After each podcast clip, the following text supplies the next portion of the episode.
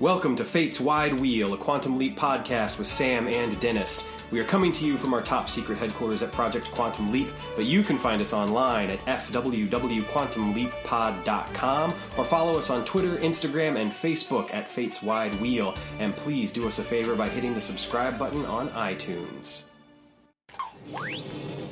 Welcome, everyone, to another episode of Fate's Wide Wheel. We are here this week to discuss What Price Gloria, directed by Alan Levi, written by Deborah Pratt. Its air date was October the 25th, 1989. Leap date is October 16th, 1961. And Sam, spoiler alert, has leapt into Samantha Stormer in Detroit, Michigan. Dennis, why don't you give us that TV guide I will give the? TV guide description. Uh, Sam, Scott Bakula, is woman. Hear him roar in high heels, too painful to ignore. Yes, that rhymes. As he tries to convince a husband hungry secretary she has more to live for than a sleazy married executive. And it's important to note we have some guest hosts with Yes, us. Yes, we do indeed. Um, ladies, why don't you introduce yourselves? Okay, I'm Jessica, Sam's wife. So much more. Jessica's joined us many times, uh, as our uh, listeners will know, uh, including on our, our pilot uh, episode as well. Previous And, uh, episodes. Annie.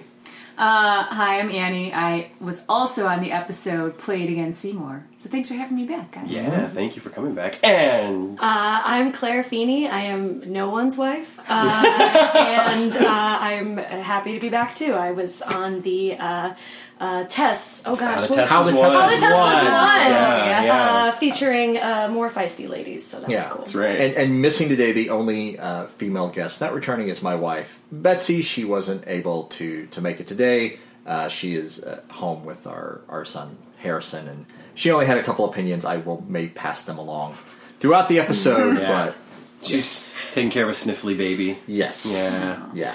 Well, we, we certainly will miss her presence as well as Harrison's. He added a lot to uh, That was uh, fun. He did. Yeah. I liked Yeah. it. Um, but I think I think that uh, we certainly have a lot to say about this episode, so we'll uh, we'll dive right in.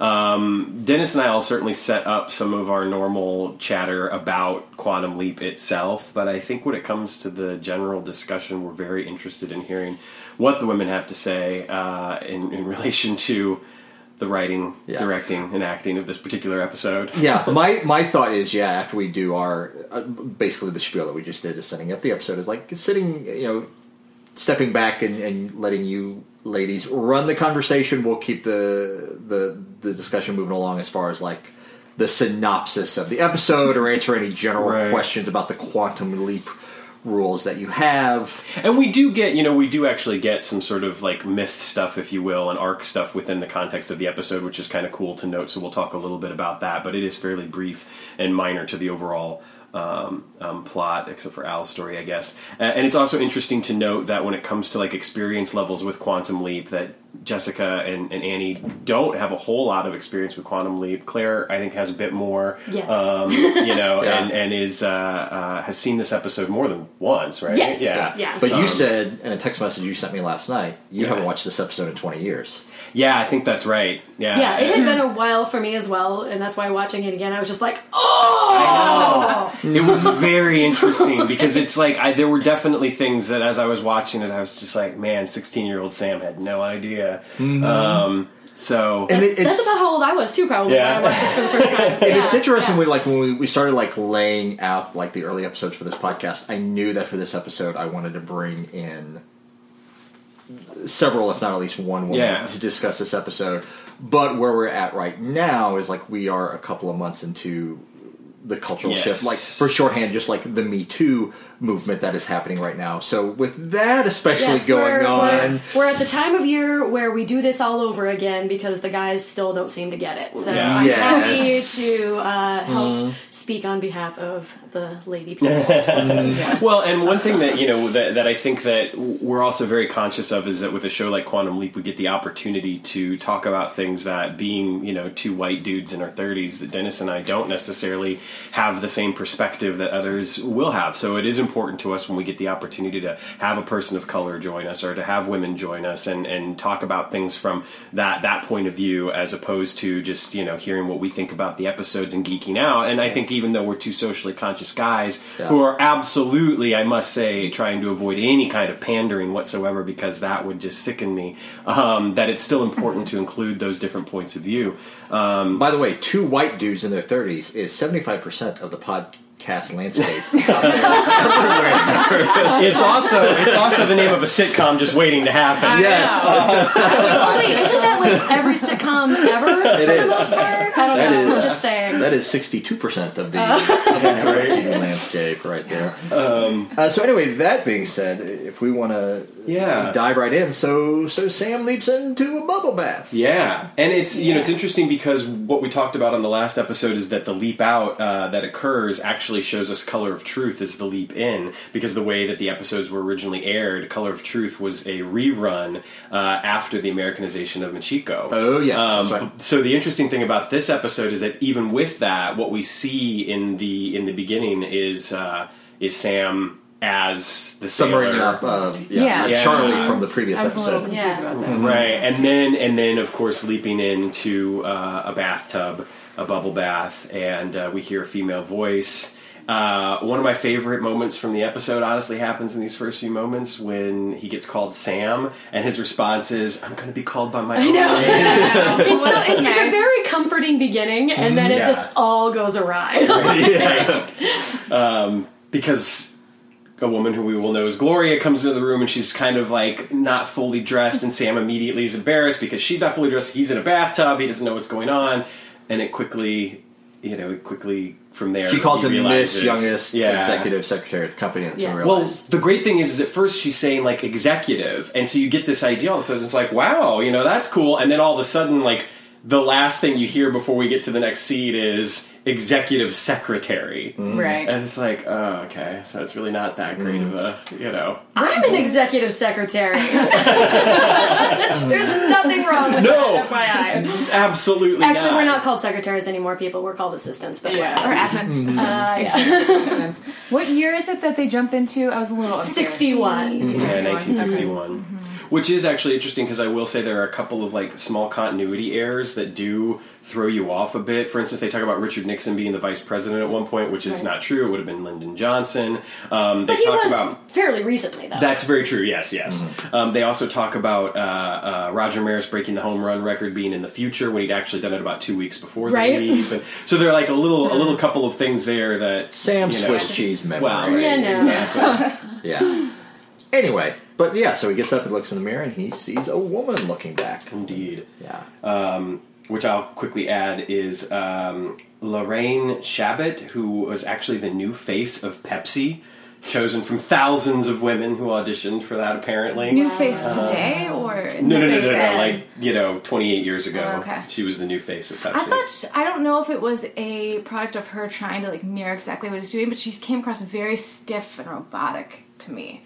I don't know if maybe it was like the list, you know, or just like her face wasn't moving. I think maybe she was trying really hard to mimic him, mm, Just be or something. terrified, yeah. yeah. But I, I, sh- it was almost like she was like a wax figure. Didn't, she didn't move. I mean, honestly, I kind of chalked it up to she might not be an actor; she might be a model. yeah, I thought, I thought that too. Yeah. So you know, it's you take what you can get, I guess. no, I mean she was all right. She was effective in her. yeah. little Well, you're playing a mirror image, Right. but I So- mean, the, the part necessitates someone who is, you know, obviously very, very beautiful, and so um, I And get, you know, I get it. She's very tall. She I was very feel. tall, Yeah, yeah. because she's like the same height as Scott notice. Bakula. Isn't she? Basically? Pretty much, yeah, yeah. Anyway. Hmm. Yeah.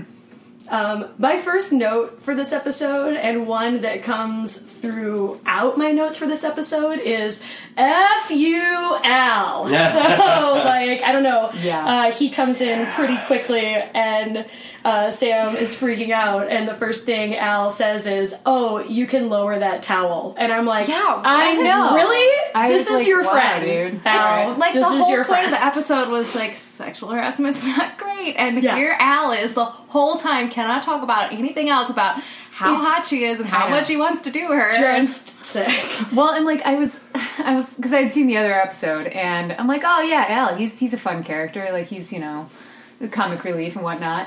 And like this whole episode, I'm like, I know I'm supposed to like Al, but he's really just a piece of shit in this episode. like, get it together, man. Dude, just keep it in your pants. It's not that hard, Right? Like, I, and I guess I don't know that if you know um, my 2017 2017 persona. It's like you know I with I'm not a gender conforming person myself. Uh, you know, not as much as others, but like I don't. You know, I I'm very comfortable with the idea of androgyny and people not you know always like you know looking one way and what I'm I'm digging a hole. But anyway, but like I don't understand why Al cannot even handle the fact that his best friend is a woman. Like this bothers me so much. Like, does he act that way every time he sees an attractive woman? Because that's kind of what it makes it. Unless Yeah. he I just feel he- so comfortable that he can just say whatever he well, wants. there's that too. Well, he does say if it was anybody else, I'd be all over you like a cheap suit. Yeah. yeah. Yeah, so Like I have to say though, one thing, the one one of the things I did like about the episode was how Sam kind of handled being a woman. I felt like on a whole, like he didn't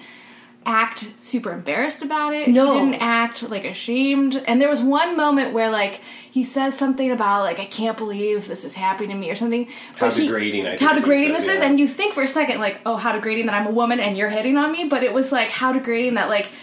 This situation is so terrible, and all these terrible things are happening to this woman. And I was like, oh, okay, that's that was a nice moment. So like his the way he held himself and carried himself, and he has done that in other episodes too. He's always very conscious of like being respectful of the person that he is is leapt into. But yeah, Al was Yeah. driving me crazy. no, th- for the most part, Beckett is pretty great in this episode. Um, towards the end, So, yeah, there's it gets a little. Towards the end, it goes way off the deep end. But like for the most part, he's just yeah, he's he's just doing his best, and he is absolutely shocked at you know the way that she is perceived and treated and, and all the women in general and and and not just the way that that they're treated by men but the way they perceive each other a lot too which is, is, is something I, that um, is also also important to touch on later in this episode is the fact that you know we don't always help each other as women when we need to. So there's that um, but where, where so where are we going with this uh, So so Samantha gets a promotion that's yeah, where we're at right yeah. Yeah. and we, you know, one thing that I, I'll interject real quick too is just as far as like the the synopsis goes. Um, after this brief scene in the you know in the bathroom and getting dressed and everything, we have a scene of Gloria and Sam walking down the street, and of course, immediately, I think one of the things that I would level as a criticism towards the episode as a whole, it it starts to devolve into that sort of almost slapstick where Sam's having a heightened amount of trouble mm-hmm. walking in the heels. Right. And it's one of those things that I'm not saying that he would be able to walk in them and be fine and easy doing that. That said, it just starts to shift the tone of the episode away. And, and, you know, we got a little bit of this of Al, you know, ogling Sam as well. But to me, there's a script here that I think could be a bit more serious. Oh yeah, mm-hmm. I mean it could have been like biting, and it could have Yeah. been sharp, and it Yeah. could have been a real could've- commentary. And like the slapstick does take away from that quite a mm-hmm. bit, and I think they do that. I at least I would think this is 1989, right when this was made. Mm-hmm. Yeah, they probably did that to make it more appeasing to a wider audience. Would be my guess. Like yeah Yeah. Also important to note, this was originally shot, and I think was intended as part of the first season.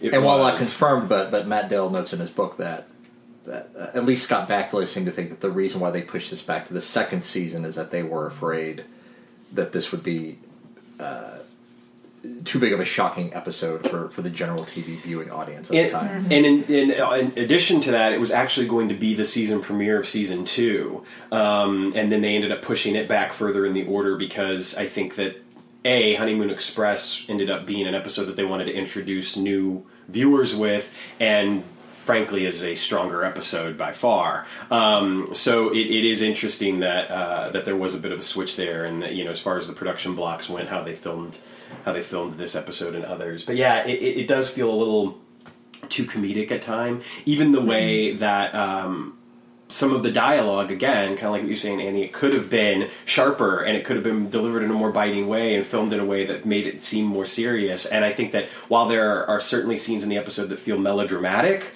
um, that it rides this weird line between like. Uh, you know a Douglas Sirk film, like all that heaven allows, and then like pillow talk as well, and it's like this weird, like yeah, it doesn't quite fit sometimes. Well, they make the villains kind of so buffoonish and so over the top. Yeah, they're it kind of miniatures. undercuts like that this really happens in kind of a subtle way all the time. It really does. And so it just makes it seem like, oh yeah, I'd never be that obvious about it. But like, Although I've I mean, met some people a lot of Yes, those guys. there are the obvious ones, but it, you know, You know, I, I, I will jump back and interject, and this is for, I I caught for the first time rewatching the episode this morning. Is in the previous scene when Al is ogling Sam, and, and Sam is disgusted by it. Al says, "You better get used to it. You're going to be walking around looking like her." That's true. Which, yeah. as awful as that is to have to point out, it's probably a good thing he did. Yeah. Yeah. Well, and even so, so getting us back to the flow of the episode, when she is getting ready to get on the bus, uh, Samantha, uh, there's that moment where the guy, you know, is getting ready to get in front of her, and then he's like, "Oh no, after you!" Right. And you And- think he's being nice. And then he reaches down to grab her ass. Yep. And it's just like, and Sam, you know, turns around and gives this guy this look, which is just sort of like, "I will murder you." yeah. Um, I do want to interject when I was rewatching the episode this morning. Uh, Harrison, my 10 month old son, was watching with me, and Sam whipping his head around and shooting him a dirty look. That elicited a giggle. Harrison gets it. Yeah. I did have a comment about his reactions because he very much is like, "You touch me and I will chop your head off." Yeah. Like, please stop now. Like, do not do that. Or when he punches the guy out, and everyone just like takes it, and nobody Yeah. really says anything. And I was like, like, oh, she's charming. She's hard to get. I like It's didn't like- know if that's I- how. I know. When It- people, I feel like people would have been like, "Whoa, I can't believe she just said something." Yeah. Well, because Back know. in that day, I mean, I know people nowadays often do, but Right. most people, I mean, that was the whole thing with Taylor Swift. Why didn't you say anything? Well, because it's awkward, it's uncomfortable, you don't know what to say. You can't. Yeah. your You're mind just so- goes Or even if you do say something, they don't listen. Yeah, they Yeah, laugh it off and make you look crazy. So Yeah. it seemed interesting that nobody even really they just like glossed right over it. It was almost like I don't know. It was normal that he had said that, but they didn't care in a different way than I think mm-hmm. it really does happen. I thought that that was not realistic. Yeah, I mean, it's, it's so funny because there there are so many moments in this episode where I'm just going to call him Beckett just because you know him versus Samantha, uh, Yeah. where Beckett is incredibly assertive in a way that I am most of the time in real life, but then at the same time he does do a lot of things where I'm just like, you are putting her in danger, Yeah, the sex scenes, like yeah. like Samantha. He's like, I feel like Beckett is putting.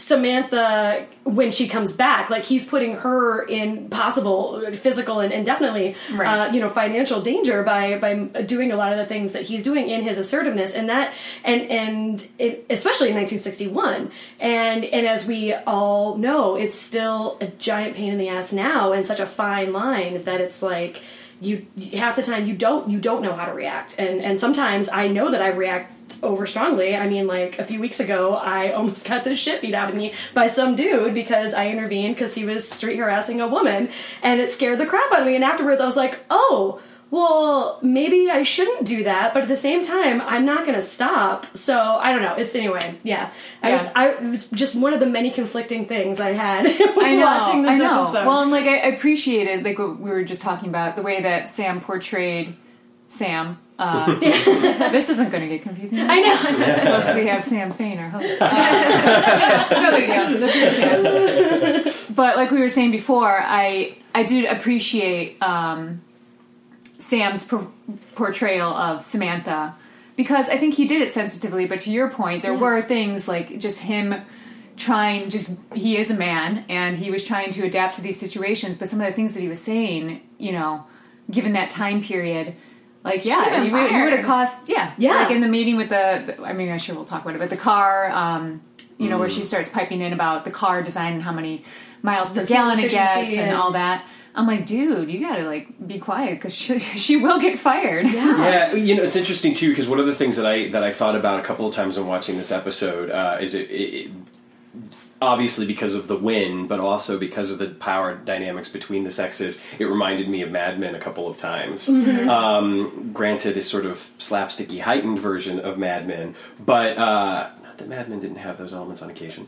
Um, the, and there are these instances where I think it's very interesting to compare the way that the men reacted to, uh, you know, Beckett as Sam, and and the way that you know the men on a show like Mad Men would react to like Peggy or Joan, and uh, eh, there were some interesting moments, in particular that that scene that you're talking about, where they're talking about the car, the car design, um, and even in the first scene where you know. Sam gets to the office and has this new job, and you know, and there's you know all this hustle and bustle around, and immediately is getting hit on by this Weasley male dude who is just awful. Oh, like, he says Ar- I'm just gonna call him. Argyle because we're in that stupid Yeah. Argyle Oh, the one Yeah. that sits on his desk. Yeah. Yeah, and he also, when he rejected him, just was like, "Okay, see you later. I'll hit on you more later." Right? Like, I don't know. It's, It's- supposed to be like, "Whoa, lady, like back off." and Like, it's why are you interesting being crazy. because in a way it's almost like and i'm not saying that this was uh, the intent at all but there are times when i almost feel like the men's behavior is excused but what's not excused is that they're not taking the women seriously Yes. like there's this moment where argyle like you're saying is basically like being just an awful person i mean sexually harassing samantha Yeah. without a doubt and it's not that that is the bad thing it's that he doesn't take her seriously enough when Right. she's like get away from me right, Yeah. right. and it's it's it's interesting. Which is a thing that it, that is pretty accurate with how. Yeah. Yeah. Yeah, I mean, it, it, Yeah. To me, it just came up repeatedly in this episode. You know, these men that were rebuked by her, but they still keep coming back, and they play it as like, "Oh, she's just being hard to get. Right. I can conquer her." And to me, that's how I interpreted it. Was yeah, like she's telling you no. She's straight up telling you no, and you just keep coming back because you think that you can win this prize trophy for your mm-hmm. case or whatever it might be. And it's like, I mean, at the same time, it's kind of disgusting, but it's like, you know what? That that is accurate. Like I people guess, still yeah, do that they do. today. yeah, They was do. a- They do. I, I mean, we, I mean, um, it's been talked about in the news recently. There was the guy. I don't know what college campus he was. Like he was going to sit out in the courtyard and play piano until his girlfriend took him back. Oh, I remember that, And and, I was just like, I hope you're there forever. I know. Actually, I think I think it stopped should try because Wonderwall. I think it stopped because someone say what? so maybe he should have tried playing Wonderwall. Oh, I'll look that up later. Uh, I think it stopped because someone physically attacked him. Oh wow. Like, like out of like, like no, Like, you're being, leave her you're, alone. you're being crazy. You're being a stalker. Stop this. you you really are. Uh, yeah. But but to that note, uh, there was I think it was early two thousands. Uh, there was a play written by Rebecca Gilman called. It was either called Boy Meets Girl or Boy, Boy Gets, Gets Girl. Boy Gets Girl. That- That, oh, God. explores this entire trope It's terrifying. very well. I've never seen the It's play. I've only absolutely read it, terrifying show. but Well, it, you know, uh, honestly, in that instance, instance that you just spoke of, where he's like playing Wonderwall, it reminds me of that um, Zach Braff movie that came out like ten years ago called Last Kiss. I don't know if any of you have seen it. Um, full spoilers about the film are on the way, so apologies if you haven't seen it, or just fast forward like twenty seconds. Basically, he uh, ends up going to a wedding. Uh, there is a college student who is there. He has been with this woman for like ten years or something, but they're not married yet. Uh, this college student and he start up this flirty relationship. Eventually, he's like hangs out with her one day. They sleep together. Uh, college student kind of goes fatal attraction on him a bit and is pursuing him. He ends up thinking it's best to tell his you know live-in girlfriend, potential common law wife, basically that this thing has happened. Of course, she kicks him out of the house immediately, and that's that. Only it's not because he then goes to uh, the woman that he's been living with for years her father and has this conversation and her father like has this you know like hey if it's worth being with her then you have to make her know that or whatever. And the end of the film involves zach braff basically sleeping on the front porch of the house that they've been living in together through like the wind and the rain and like he's there for like 24 hours and at the last scene of the movie she opens the door and lets him back in. And it's just kind of like oh It's the Lloyd Dobler effect. And- It's it's just you know say anything. Yeah. John Cusack with the thing. It's like is he romantic or a creepy stalker? He's actually kind of a creepy stalker. and all things aside like having to deal with with things that we could talk about him the interesting thing is is that there's another character in the movie portrayed by casey affleck and he is actor stuff aside with him the thing is is the character is like the only good person in the entire film who basically like from the get-go of the film lays it all out there and is like if you do this you're a piece of shit and this is what's going to happen and it's what you deserve and by the end of the film is still saying like well you're a piece of shit and this is what you deserve Wow. um, and then you couldn't take that in real life. you know, eventually it's like, yeah, I mean, it's yeah, it's it's you know, it is what it is. Anyway, um, yeah, it, it just reminds me of that and this idea that like even after all of this, You know, it's it's it's still okay. You know, it's like this guy can think he can play piano in the courtyard trying to get this girl back, and eventually she'll take him back for whatever reason. Or you know, a guy can decide that he's going to change his lifestyle completely, and that that'll you know, and it's like. First of all, first of all, get some self worth beyond the sense of having to have this one person in your life, Right. which is something that applies to this episode later. Yes. Second of all, it's like, you know, no, that's not how this works. No means no. It's over, it's over. Move on. Yeah. So to, to move on more of the, the yes. plot of the episode. So one key thing to the plot we do learn in this is that uh, Buddy got a promotion. Yes, which- he's which now the vice lot- president of development. Yes, the vice president. and he had not told Gloria this because we find out in this scene that they are engaged, even though Buddy's Buddy married. Is married. even though Buddy is married. Yes. Yeah. And like the really And- kind, the really just kind of pathetic, sad line. He's my fiance. If you can call a married man your fiance. yeah. And Sam Um, has been, Samantha has been made his new, New secretary, secretary. Instead It's true. of instead of Gloria. Yes. Yeah. And, And I love the line that Gloria has where, uh, so uh, Sam is saying, you know, are you okay with this? You know, how, you know, I, I, I know that, you know, he's your guy. And she goes, I'm fine. I'm always fine. Which that, I just, I wrote that down because I'm just like, that's what we say all the time because Yeah. we don't want to say what we really feel. yes.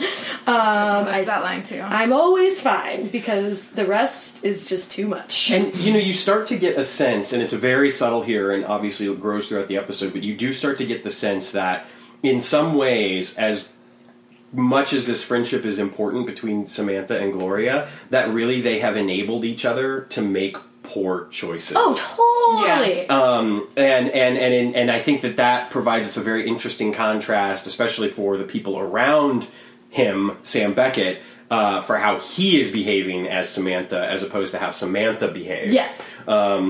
But yeah, then, and that was kind of a problem with this episode for me too. Not to get too meta about it, but it did kind of bother me that they needed this man to come in and fix these two women's lives. Yeah. Uh-huh. you know, which really is what happened. Yeah. if Yeah. you think about it. Yeah. like, Like Sam saved this man Samantha and literally comes into their lives. right, like but- why couldn't have Sam Samantha have helped her friend any more than he could have?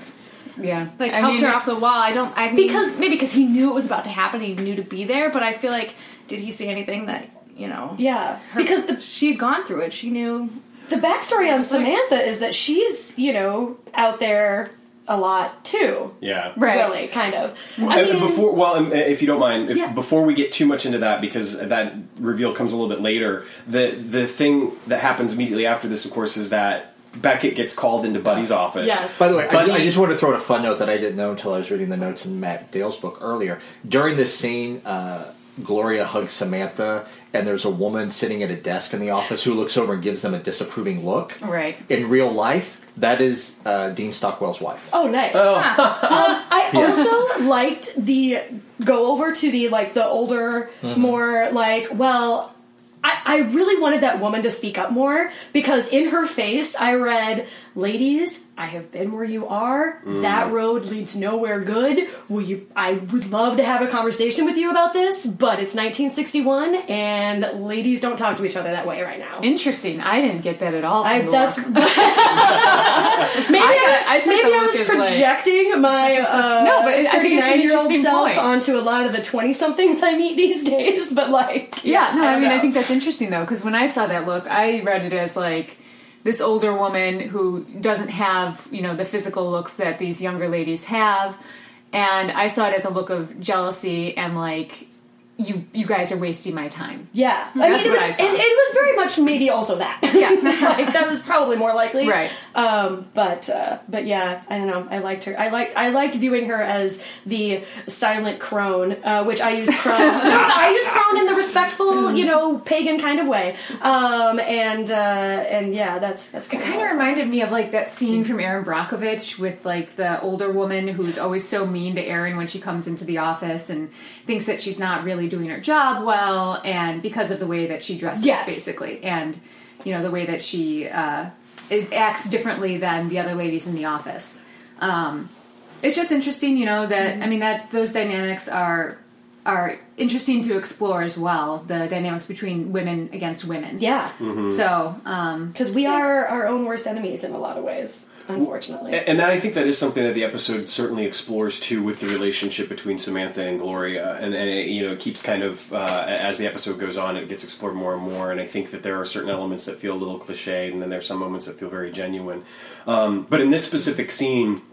Sam gets called into Buddy's office. The first thing that Buddy does is lock the door Yes. after she I know. comes in. Matt Lauer. Uh, right? No, it's so funny. So I, in my head, and I know, I knew that this because I, you know, obviously seen this episode many, many years before, and I knew that this wasn't going to be the case. But when he turned around, like in my head, I was like, oh, if this was real life, he would have his penis out. Like, Right. That's like he would just close the door. And I mean, I apologize to viewers with families, but you know, it's like that's Right. Yeah, that's what happens. Well, and then and then immediately, you know, of course, Sam is thinking that he's in there to take uh, to take notes. I, I mean, I think I think he has a bit of an idea beyond what's going to happen. But then Buddy basically launches into this whole spiel about you know almost having an expectation that something is going to happen, that it's going to happen Yeah. right now. That, like you said, Buddy would quite frankly be you know dropping trow immediately, Like that expecting was part of in the job description, And- like and- at the bottom. and he even goes on to say- other. Other duties as assigned. That's what that and he even goes out to say, out of all the women in the secretary pool, I chose you. Like, I Like- chose you. Like you I passed like, out a lot of more qualified Yeah, better qualified. secretaries because I want to nail you. And the great thing is, is that you know Sam has no trouble in calling him right out on it, and is like, "This It's is sexual harassment." It's great. And Buddy, of course, is like, "I don't even know what that is," because it didn't really enter the lexicon. Yeah. He's like, for- I don't know what it is, but it sounds great. Yeah, It's I'm like, kind of a oh. funny line, but also kind of terrible. Like, but if you think about it, I'm like, oh, in a Yeah, different light, that, that would be kind of planned, awesome. I mean, anyway, and, and to and to wrap up the scene, and, and and please feel free to continue talking about the scene, but just to kind of keep us on synopsis here. Uh, after Beckett has rebuffed Buddy's advances, Buddy is like, uh, "This is an office. Go put on some makeup. You have to look respectable." Oh, I know. Well, also like rewatching rewatching this uh, episode uh, a few nights ago, I had forgotten about this, but the the the really manipulative, emotionally manipulative thing he does. So he says, "Ask your wife about sexual harassment," and he puts on this whole thing. I would, but. She'll probably Oh, be too yeah. Oh, I drunk when I get oh my God. And I was like, "Oh, I forgot what a piece of shit Oh, you are." Do you? How many times have I heard that line? Like, oh, it's just my wife or my girlfriend is just not giving me the attention I deserve, and and you're just Yep. so interesting and fascinating and blah blah blah. And I'm just like, really? I mean, the crap thing is, I've totally fallen for it a few times, so whatever. But like, it's yeah, it's a it's a real thing, and it's hard. I, I you know, I without getting into too many specifics, because Lord knows who's listening. Even though, quite frankly, these people should have to deal with it, but that's not my place to reveal anything. Uh, I was very, very, very, very close to someone that you know was in a relationship with a, a teacher, and he was married, and that was one of the things that he used. Oh, was yeah. the fact that it's like you know, oh, well, Yeah. you know, my wife's not interested, and my wife has to do all this, and my wife, you know, Dude. and it's like I never get, you know, and it's just like, and even as she was telling me to try to explain and justify why she was doing it, she was being like, you know, well, you know, you don't understand because his mm-hmm. wife treats him terrible. It's sort of like, dude, I I mean, stuff, history, whatever. I've totally been the other woman. It's not a great place to be. The other woman never wins. sure. So don't do it. But yeah, it's just you can fall into stuff really easily. I got nervous for a second that that was going to be like the storyline. right. That she Yeah. really was like a drunk, and I was like, I think I said to you, I was like, please don't let that be. oh, that buddy's wife really and then was he, a shrew. when he closed the door and he kind of smiled, like satisfied, like, oh, I, my line worked again. I was like, all right, I'm pretty sure we're. I don't like that either, but I think this, that's not going to be the case. So yeah. I got nervous there for a second. Um, I do have to say one thing that's totally objectifying, and I kind of don't care because I think we all know how I feel about Scott Bakula. Um, Scott Bakula looks amazing in sleeveless 60s dresses. I was was kind of thinking- I was like, he looks pretty good. Just the, every every outfit that he wears in this episode, I'm like, yes. I, I, I don't think that's objectifying. I'm going to take this moment to go on a tangent because I think it's relevant. So, earlier this week, I had a closing because I'm a, a part time real estate agent on top of being a massage therapist. I wasn't able to make it to the closing, and so I sent a colleague in my place who I've never met in person. We've just emailed back and forth. And so, a couple hours after the closing, I texted my client and said, Hey, how did it go? and he texted me back that it went well. Oh, and by the way, thanks for sending the cutie to the closing. LOL. No. That's And so, and so, and so, I was talking about it with Betsy later, and I was like, "Was that? Is that bad?" I mean, because like Yes. he, he didn't. the answer is yes. because because like he didn't. I mean, he he just noted that in his own way. Maybe he could have said it in a in a in a classier way, but in his own way, he was saying that she was attractive. Yeah. And, And- there, and there Way was no better. reason for him to have commented on that at all. Well, eh, you know what? I will. I will say that if you wanted to comment on it, fine. I'm not going to judge because I think it's okay for human beings to find other human beings attractive. Yes, but you don't I talk think about it in a professional situation. Sure, and to express gratitude to Dennis know, for yeah, sending the cutie. I know. That's That makes it so Okay, much worse. yeah. If you had said the the woman that you sent was really great, Yes. It was nice to or meet even, the woman you yes, sent. that's or all even you he have to could have say. said like, "Wow, thanks for sending that lady," or um, you know, I, she is really cute. if she single or something? Yeah, but the way that like remember. the way that he inferred that Dennis sent this for sent him. just for the eye candies to Yeah. make Yeah. it more. That's That's what's like, really, like- that's like, that's I'm the thing, like, like, I, I, I. I, I don't think he genuinely thought that I sent an attractive woman in my place Yeah, for his But then benefit. it makes regardless, regardless, I feel like his reaction is inappropriate, and I hope everybody listening understands that. because Or if they don't, they her do now. job then was just to be there to be cute. Like Yeah. right, right. That's kind of exactly. what it Yeah. came across as. Like, Not like is- the closing was great. Like thanks for sending the you know hot piece of ass for me to look at. While yeah, like she was performing her job, like she was doing her job. Right, and her job goes beyond looking a certain way. right? Yeah. I mean, and there are, and this said, like, this is where I can go back to my objectification of Scott Bakula. Like, he is, well, no, just like he is in a profession where part of his job is to look attractive, hmm. and if he is doing that well, I think it's okay to say, "Wow, you are attractive." But in a real estate situation, mm-hmm. yes, it is nice to look professional, dress well, like put your best foot forward, but you're not there to be somebody's eye candy or, you know, flirty mama. You're there to help in a obviously very stressful situation. I've never closed on a house before, but everybody mm-hmm. says it's stressful, but like no, mm-hmm. like that's just I, I, I will say, in in a situation like this, when when it's a pretty straightforward deal, pretty much the buyer's agent. It, Yeah. it's just there for moral support. Like Yeah. we, we, we are of no actual use. At, no, seriously, It's like we are we are of no actual use at the closing. If something comes up at the closing, Yeah. the buyer's attorney handles it. yeah. yeah, and our, I all- mean, and- our and agent all- wasn't even there at the closing. yeah, yeah, Yeah. and all we are there to do is to provide moral support. Yeah. So, I don't know. Anyway, that just Okay. That just skews me out like a lot. Duly, duly noted. It did no, it did it did me as well. I, admittedly, like again, I don't think that there's anything wrong with people finding people attractive. No! I just think that the way that it was expressed and the context in which it was expressed, I, I mean, agree with you. because It's a because like professional setting, yeah. because like Betsy and I talked about it when I first read that. I was like, oh, I had the, Yeah. I, I had that first reaction of like, oh Jesus, like did you have to say that? And then I was like, but he didn't say anything like disgusting. He didn't get sure. But Even you though know, it's it's, not, so- it's disgusting. uh, yeah, but yeah, it's but like Betsy and I were just like, eh, Don't ever it- tell her. It's Don't not. ever tell her. It's not great. No, no, no, no. Oh, oh, oh, Yeah, God. yeah, yeah, yeah. Oh God. oh the lady, yeah. Well, and I Oh, God, think that no. maybe there's maybe there's part of the key. You know what I mean? Like if you think something to yourself that you would not tell the person that you were thinking it about, Yeah. Oh, God. you probably shouldn't share it with someone else, especially if that someone else works with that Oh god, nobody ever wants to know what's going on in my head. If you're Like, sitting, I swear. if, if you're sitting at a bar hours after you've closed with your best friend, and you decide to say, "Man, the agent was really cute," okay, fine, Yes. Right. I get that. Yes. but yeah, if you're like in that situation, it's Yeah. like, Yeah, that was- uh, and the fact that, was the fact that creepy. LOL came Creepy. after, and it's like, yeah, yeah. You know, Okay. You're not absolving yourself by adding that LOL. No. right, right. No. But Sure. I- well, I well, know- thank, well, thank you for that perspective. And I, Because- Claire, I, I have to. You Sorry, know, what? I'm like, I have to uh. agree. No, I have to agree. No, because I saying, because. I because I because I had the same initial reaction, and the thing is, it's like. Yeah. a- As a real estate broker, the thing I've learned as a massage therapist, like people will like reveal the you know, like, things that are very Mm-hmm. personally, mm-hmm. deeply going on. And as a real estate broker, I've discovered that people reveal how racist and mm. Oh, and biased they are. Oh, so God, his, so yeah. so what mm-hmm. he said was not ideal, but it is far from the, worst, worst. thing that I've Yeah. heard. Oh, in yeah. I've been a real estate agent.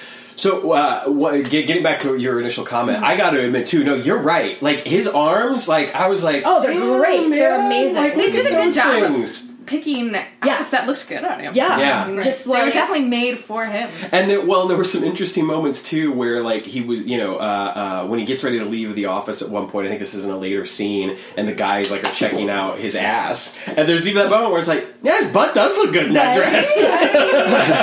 and, and this is you know, and this is the thing. It's like it's it's totally okay to admit that you find someone attractive. Mm-hmm. Mm-hmm. Like I I I enjoy people telling me I'm attractive. I think it's great, but it all depends on the way you do it. And Right. obviously Absolutely. and in a work situation, no. Like you Yeah. can't you can't tell your coworkers you think they're hot. Well- you just can't do it. It was Like- interesting you say that. So at work the other day, a coworker came in and she had gotten a new haircut, and uh, one of the mm-hmm. one of the like boss bosses like looked at her and was like, and and without getting too deep into a full disclosure, he's gay. Yeah. But he even said to her, he was like, "Wow, your haircut looks really good." Wait, can I say that? Is Yeah. that okay that I no, say and that? That's, and that's good. And it's it's good like- that right. there's that hesitancy because yeah, I mean, telling somebody their outfit is you know it's a good outfit or like you know oh I like your new hair or you know the color or something like that. Like offhand comments like that, like I think are totally fine. It's Or like, you look oh, nice today. I think Yeah. is usually pretty fine. Right. Yeah, I mean, But people like- want to be complimented. But when you say, go working. "Hey, you're filling out that dress nicely," Oh, that you know what I mean. no. Whereas, and that's and that's a and that's something that I have heard before. Like I, that's like an exact thing that I have heard at work before. Jess, what did You somebody say to you one time? Oh, I had a skirt, and every time I wear it, he'd be like, "Oh, are you wearing your lingerie today?" Yeah, like what the At fuck? work? yeah, like, uh, an office setting. Yeah. God. yeah. Yeah. There was a lot of That's issues with that guy. Like, and so- not and not and like I've seen the skirt. It's a great skirt. it's it a looks, black lacy but it's skirt. just yeah. yeah. It's not like see through. It's not like it you know. Goodwill. Yeah. Wasn't anything. Nope, Goodwill Village discount for the win. That's like most of my. And it was like past the knees. It Yeah. wasn't like it was a little mini skirt. Yeah, it was just that's anything he could make a comment about. yeah. No. Uh, yeah. Yeah. Well, and like Not the so thing much. that was also kind of interesting about this episode too, given that um, we're to understand that this woman is, you know, gorgeous, like knockout, drop dead gorgeous. And it's kind of interesting because um, a few years ago I was with my friend who is very much like that. She's knocked out, like knockout, drop dead gorgeous. And we were just standing outside of a theater, um, just chatting, shooting the shit. And some guy comes up to her and he's like, "Oh, hey, baby, you know what are you doing?" And like just kept going on and on. Yeah. And she, the way she, I'll never forget the way she reacted. She's just like, "Yeah, okay, whatever." But she said it in such a way that made it so clear to me that she deals with this probably All the every time. Every single day. All the time. And I was like, "Wow, Yeah. that sucks that you have to deal with that every day and because it's not she doesn't have a choice to look like the way that she does. And this isn't to be like oh pretty people have it so hard. Uh, not like that at all. But at the same time it's like you really do have to deal with this every single day and you have to deal with these creepos you know complimenting complimenting in quotations. Um, and it just was kind of depressing really Yeah. just the way that she was so resigned about it like Well, okay it- let's it just goes- There's another one. It just goes to show, like, because on the opposite side of that spectrum, like, mm-hmm. I have complete strangers, like, call me a fat bitch, mm-hmm. like, mm-hmm. it, for no reason. You know what I mean? So it's like, it's it's the fact that people just, and men in particular, generally, feel like they can just say things to About your women appearance, yeah. about your appearance It's free game. to someone they've never met before that they're never they're not going to have any other sort of interaction with and they just say it and they forget about it and they don't understand that it kind of ruins our whole day whether or not we want it to and we obviously don't want it to but like it just it's there So there was someone that attended our wedding, and uh, she's been a very good close friend of mine for probably like ten years, um, and she is she's very attractive. Um, and there were people, even like in the wedding party, that made a couple of comments. And I, at one point, we were outside because she wanted to take some pictures with me, and somebody said something, and I even had to be like, "Hey!" And I'm thinking to myself, I'm like, "Man, it's my wedding." It's my wedding, and I'm here with one of my friends that I rarely get to see because she lives far away, and she's mm. made this trip in specifically for this moment. And it's like I have to defend this person Right? against people at my own wedding like, because they're basically pulling a "hey baby" moment like you're talking Right. about. Yeah. And it's like, Yeah. come on. Yeah. Well, yeah, and you think about that in the context of the episode too. This woman, I mean, you know, given that she is so attractive, she does deal with it every day on a probably more um, consistent basis than you know, say, just an average person. Um, and it's you take, but I kept kind of going back and forth about it too because what we were saying, you know, her storyline suggests that she is somewhat of or they don't call it a gold digger what was the line it was like Oh, i'm she- mentally she prepared does for it. a life other than this or something Yeah. like that Yeah. Yeah. Yeah. So- Jess actually said that thing at one. I think didn't you make a comment like saying something literally? You said gold digger last night. I think they. But they say it in the I ep- somebody he says it in the yeah. episode. They He's set it up. No, says, she, "Oh, yeah, I'm a gold uh. Yeah, Yeah. like now I'm a gold digger, Oh, and, then, right. and then Gloria says, "No, you're just that word." mentally prepared for Yeah, life." And I, I like how Gloria just spins it that way. I'm, I'm a big fan of saying, actually, just say it like this. It's so much better. Not really. But, um, But yeah, it uh, it was interesting to me. And then like they have that line where she's like, "I just want to get married and eat a bunch of chocolates and like and go shopping." yeah, one of the things that I wrote, and this kind of goes back a little bit to what I think you were saying earlier, Jessica and Annie. You said a little something about it too. That like the men are are in this episode for the most part are gross. They're very predatory. They're wolves. They're like literally. If this episode was, it doesn't even have to be an if because I think that you could just do this. You could replace most of the male characters with literally cartoon wolves, like from you know from an old cartoon, just salivating all over the place, and the episode would still work. I, I, I mean, not like I'm just sort of like you could just replace them with cartoon wolves and it would work. Yeah. I think, yeah. I don't they- feel like Gloria is all that well rounded. She's kind of um, a buffoon too. I mean, Yeah. she's like sobbing about. Oh, Especially- one, her one thing in this episode is that she's upset because her her fiance is married to someone else, and it's all she could think about. It's all she could talk about, and Yeah. she's just every little moment like breaking down, crying. And she's so narrow minded about it. You're like, he can't be that. It's over the top being an idiot. And not to skip too far forward, but the thing is, is we learn later that she's got an art degree. Yeah. Like, here's someone that clearly had enough drive and passion to go to school and get a degree in art mm-hmm. and wants to like design these cars and is like, I could do this better. But it's the only time we see anything like that. Mm-hmm.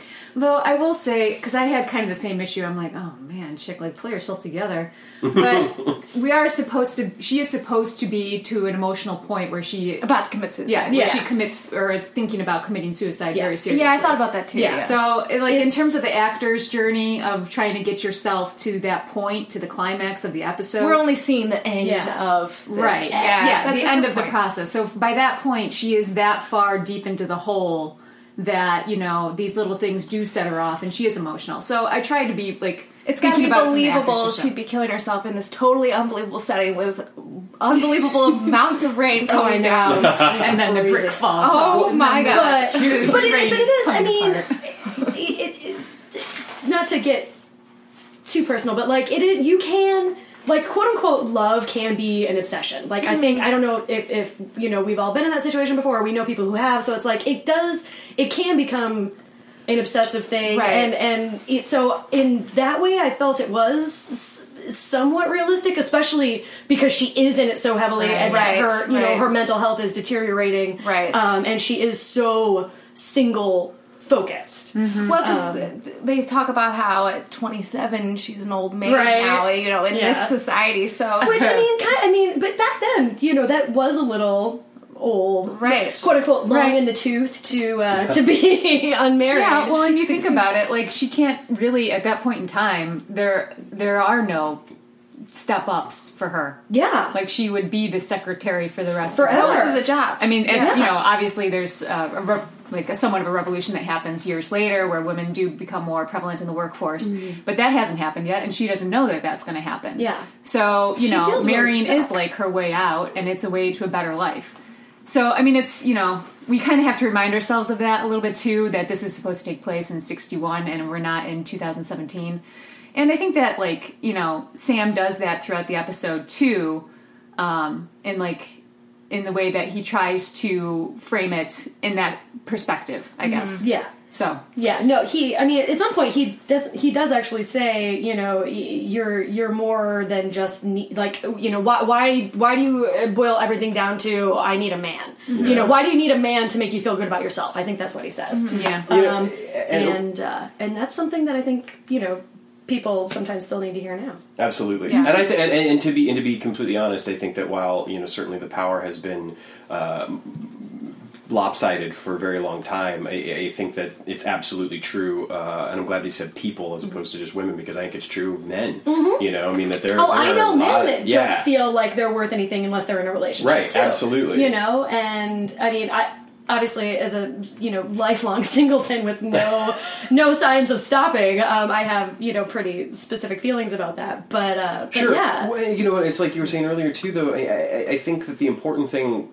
i i it's like you know, love can indeed become, or or what you think of as love or perceive as love mm-hmm. in the moment can become something of a, a- an obsession and can become something of a you know the the only thing that's important. Your vision gets completely clouded, and you mm-hmm. have this tunnel vision, and that you know you are driven to extremes. And I think that while um, you know that doesn't necessarily mean suicide that there are certain extremes that you will go to that involve a certain amount of self-harm um, whether you you choose not to pursue a certain job or you drink too much or you know you get into drugs or you do indeed you know think that your your life it means nothing and, and should be ended because of it. And so I think that um, that there is that element. I would say that one of the things, without trying to get into, oh, they should have done this, uh, and it would have been a better episode. It would be interesting to have had a bit more perspective that if Buddy had maybe promised her beyond the marriage, if there had been some sort of like, oh, that you know that drawing that you showed me the one time, maybe I can get that. You know, seen by some of the executives, Right. or maybe I mm-hmm. can, you know, maybe I can further your career a little bit. You know, you want to do that, and I think that the thing that's interesting about that, again, not to because they're generations apart, literally not only in when it was made, the episode itself, but also when it was set. It's interesting to think about in terms of Mad Men and a character like Peggy and seeing her start off Yeah. as a secretary but move up, and at a time that was very parallel to 1961. Mm-hmm. You know, she by that time she was already pitching you know advertising ideas and that that wasn't completely unrealistic. While very very very rare it mm-hmm. was still you know that there was there were a couple of women out there that were fighting that fight and being like no i'm mm-hmm. going to be upwardly mobile. I'm going to do this other thing because i'm better at it than that guy is. And uh, for better or worse, a lot of women used their sexual relationships with their superiors to help get them those places. And I know I'm going to get flack for saying that, but it it did happen, and I don't know if they're worse off for that. It's it's Machiavellian to be sure. Sure. And I and I have Well, controversial still views on a lot of things, and it totally still happens. Well, um, yeah. but I mean, but a dude, if the dudes are dumb enough to fall for it, I mean, I don't Right. You know, thinking about old Hollywood, I, I so um, I am a big fan of classic films. I was watching a movie um, earlier this week, and um, uh, Veronica Lake was in it, and, and then reading a little bit about her life, and, and it's just sort of like, man, you know, she she had kind of a rough go, but at times it sounds like some of that was her own fault. But there's also you know a lot to be said about the fact that she might have gotten into some of the positions she did because she did use that, but not in a way that it was like she was. Be- I mean, I guess one could argue maybe she was being preyed upon, but at the same time she was using it as a way to get things that she wanted. And so, like you say, it's like it's it's it's a very fine double-edged sword. yeah. I mean, it's I don't complicated. know. You know, it's It is. complicated. And you think it's about like politics this, always. right?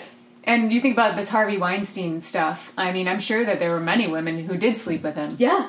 and they probably did see it as a way to get these, you know, roles that would win them Academy Awards and mm-hmm. whatnot. And it's it's a complicated thing because you know at the same time you're morally opposed to being like, oh, why would you ever do that? How could you let yourself sleep with this man? But at the same time, I mean, they they knew, you know, like okay, this is my conscious choice, Yeah. or or maybe they maybe you know it was a more subtle thing than you know this grand decision that she made like little by little maybe she resolved herself to the idea of that so i don't know. I mean it's a complicated subject and it's hard it's easy to like place blame when you're not actually there and seeing it. Mm-hmm. and uh and you know and women too. I mean you know women say how could you how could you let yourself do that? How could you put yourself in that position? And you know it's it's not that easy especially when you're in a position with somebody who is basically controls the entire industry so you know i mean Yeah. it, it happens and it's You, you you never know how you're going to react until you're in a situation. right mm-hmm. and we don't always we don't always do the right thing for ourselves we don't always do the right thing for the sisterhood but in the in you know in in in the situation that you're in in the time that you're in you just kind of have to make the best choice that you can mm-hmm. and it's Yeah. Yeah. yeah But you know, and having been having been in situations where I've been in rehearsals or even auditions and seeing the way that, um, and, and and to be fair, I have I, I have an, um, a story of my own that I think would have ended a lot differently had the roles been reversed, where I was being directed by a woman and there was a certain sort of flirtatiousness that was not necessarily completely welcome but also not completely you know shut down that you know she was Right. kind of pursuing and that I was sort of being like uh, I just want to do my work and you know let's you know that's that's fine. That said, having seen that situation completely reversed with friends of mine and seeing the way that they were treated by male directors and knowing for a fact that the pressure was completely different, it's you know it, it, creates a, a very unwelcome dynamic. And I think mm-hmm. the thing that a lot of people forget, and this is one of the things that makes a lot of the allegations and the stories so interesting right now, is that that environment is not good for anyone. No. And the mm. fact that there are people that were a party to it and watching these things happen and seeing, you know, what was being done to their their coworkers and not realizing, not having sense enough to say, as great as the project we're working on is, imagine how much better it could be if we didn't have to put up with this shit. You know, if we didn't have Harvey doing these things, this movie would be even better than it is. And let's not forget, and, and this is why it's important sometimes to separate the art from the artist, there's some great fucking work that was coming out of that studio. And I think that to, to take a to take a moment to take a step back and be like, shit, it probably could have been even better had it not been surrounded by all of this. all the creepiness and mistrust and Yeah. abuse and yeah yeah So back to the episode. Yeah. Uh, so Samantha. So so now uh, uh, Beckett. Yes. I think Beckett. created a great shorthand. So Right. Beckett is in the bathroom applying lipstick because, After putting his makeup on. at Buddy's direction, and then uh, Al appears, just lamenting that they Al didn't have dot, the wet dot, look dot. in '61. yeah, because your lips would look great wet. he actually says that line. Yeah. yeah it's gross it's gross And, and- and- And then, also- then, then, then he immediately turns himself into the victim about how hard this is. Oh, d- because do you uh, how know does it? how it be- be- feels because that I have time to- has packaged his best friend inside a goddess of love. And to so we get we we do get in this scene also a bit of sort of arc mythology stuff, if you will. We're introduced to off screen to the character of Dr. Verbena Beeks, Project Shrink. who's the Yes. Project Shrink, yes, and uh, uh, who we don't really see much throughout the series, but she plays a much larger role in the in the novels. yeah, she does because we only see her like twice in the episodes, I think. Yeah, um, back to back episodes. Yeah, back to back episodes. Yeah, season finale and season premiere episode. Yeah, and we never even get to hear her speak. no, no. Wah, wah. Anyway, Um, and so we get, uh, uh, we do get this also fascinating moment that I actually spoke about earlier off mic, um, where Al says something about Dr. Beeks thinking that this all has to do with some sort of repressed homosexuality. that comes in a later scene. And it, oh, okay, okay, Yeah. it's a later scene. Yeah. That said, it's the one moment where Al says something, and I'm just sort of like, okay, okay, let's go with Let's this for a moment. yeah, we, we- when we get to that moment, Yeah. yeah. I have, I yeah, I have a lot of thoughts on that. But Al, is, Al is definitely it's it's I a have pro- on and that too. again it's Yeah. just it's because it's so it's so just kind of it's weird and you can you can tell in some ways that Stockwell is struggling with it as well because there are some deliveries that he has where it's almost like the actor is just being like I can't believe I have to say this shit. right You know, I don't know because on the flip side of that, I've also read, thanks to, to Matt Dale's book, is that the episode where Teri Hatcher guest starred, Uh, Dean Stockwell apparently was someone like when he wasn't called on the set, he hung out in his trailer. He's a very private person. He just likes to keep to himself when he's not called. However, the episode that Teri Hatcher guest starred on, he was out of his trailer a hell of a lot more often on set. Oh my. Not to say that he's a lech, Sure, sure, sure. but it, it did seem like he, he does like to be in the company of a of an attractive woman. People notice that too. I mean, you, you notice when somebody's like around a lot more than they need to be, and it's like it does come across as creepy. Mm-hmm. Yeah, and, and this is uh, and also speaking of lore, this is a, a great time maybe to interject it. Is that um, they they go out of the way in this episode, and this obviously because it's part of the plot of the episode that Al sees Sam as the person that he leaped into, Right, which is which. Uh, this is the one and Oh, only yeah. episode. Where, well, no, no. In, in the in the episode where he leaped, uh, Color Truth, when he leaped into a black man, they made a reference that that. But then after that point, anytime they make a reference, they they very Yeah. heavily imply that Al actually sees Sam as Sam. And there is a novel. I can't remember which novel it is. There is a novel that that expands upon the storyline that says that after this episode, because of all of the issues that Al had with Sam as a woman, they tweaked Ziggy in some way so that going forward, Al saw Sam as Sam. they like realigned his neurons Yes, in such a way yes. so he can see. Yeah, yeah. yeah. Ah, what, a, what a convenient Yeah. plot No. device. Anyway, No, but I could see that though because that would. I mean, because he he. Al is having a really hard time, like doing Pun his. intended. Ah!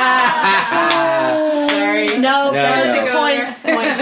Um, no, no, no. But he's he's he's having a difficult time, you know, actually helping Beckett in this episode because he's so distracted by Samantha's Yeah. visage, if you will. He can't even perform with Tina. Right. that comes later. Yeah. oh god, Which is its own other go talk to the Thing, doctor yeah. about Uh, situation. but to bring it back on track, like so, uh, at the end of the scene, Gloria comes in. It turns out that that that Buddy was holding off on telling her about the promotion because he wanted to be a surprise. He wants to marry me. She storms out, and then Sam says, "What happens?" And then Al says, "Well, when he finds out that Mr. Yeah. Wrong doesn't marry her, she commits suicide." Which I was just like, what? Really? Really? Like, what? Why?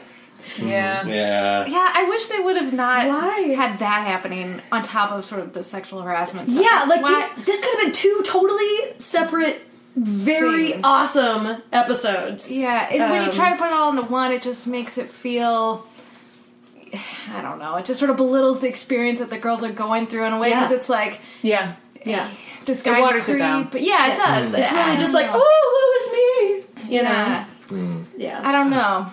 Yeah. On the flip side of that, I will say this episode was written by Deborah Pratt, Mm-hmm. who she's only I think she's only credited as a, a co-executive producer. I'm going to call her the co-creator of the series I think because she she was, because she was is. Don Bellisario's wife.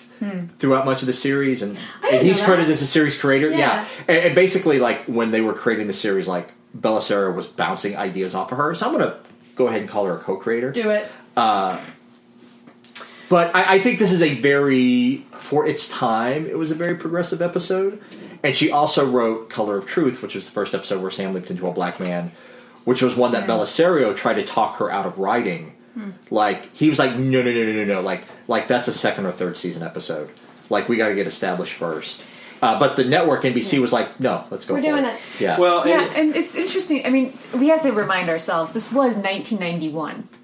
You know what I mean? It's Or it 60, long- 61. Well, when the episode was Oh, what was 89. it? 89. Oh, 89, but I Where am I mean, getting 90? close enough. Yeah, Yeah, It's yeah, yeah. close enough. Yeah. Yeah, so 80, I mean, it was 1989. Like, that was a long time ago. And for the time, and for this to be on NBC It's true. is also, it's, I mean, you know, we have to cut them a little bit of slack. Right. Like, we're being pretty harsh on the writing. but, uh, with that said, though, I mean, you know, like we were like we were saying, it does water it down a little bit with multiple storylines, and then but then they also only have forty five minutes to tell this story. Yeah. Yeah. It- well, you So- know, I will say it is very interesting to, to touch real quick on the on the subject uh, of suicide. That it's not the last time that Quantum Leap will deal with that, and I would argue that when it does it in a couple of later episodes, it does it much much better. Um, you know, one of them has to do with, with Vietnam and, and, and vets, and I think it's it's handled really well. Um, there's there's also an episode that I don't want to speak too much about, just because I think saying anything about it would, would give too much away. That that it, it touches on it a bit and it, and it handles it a lot better. Um, potentially one of the most controversial episodes of the the series. Uh, but th- all that said, yeah, in this episode, it certainly does.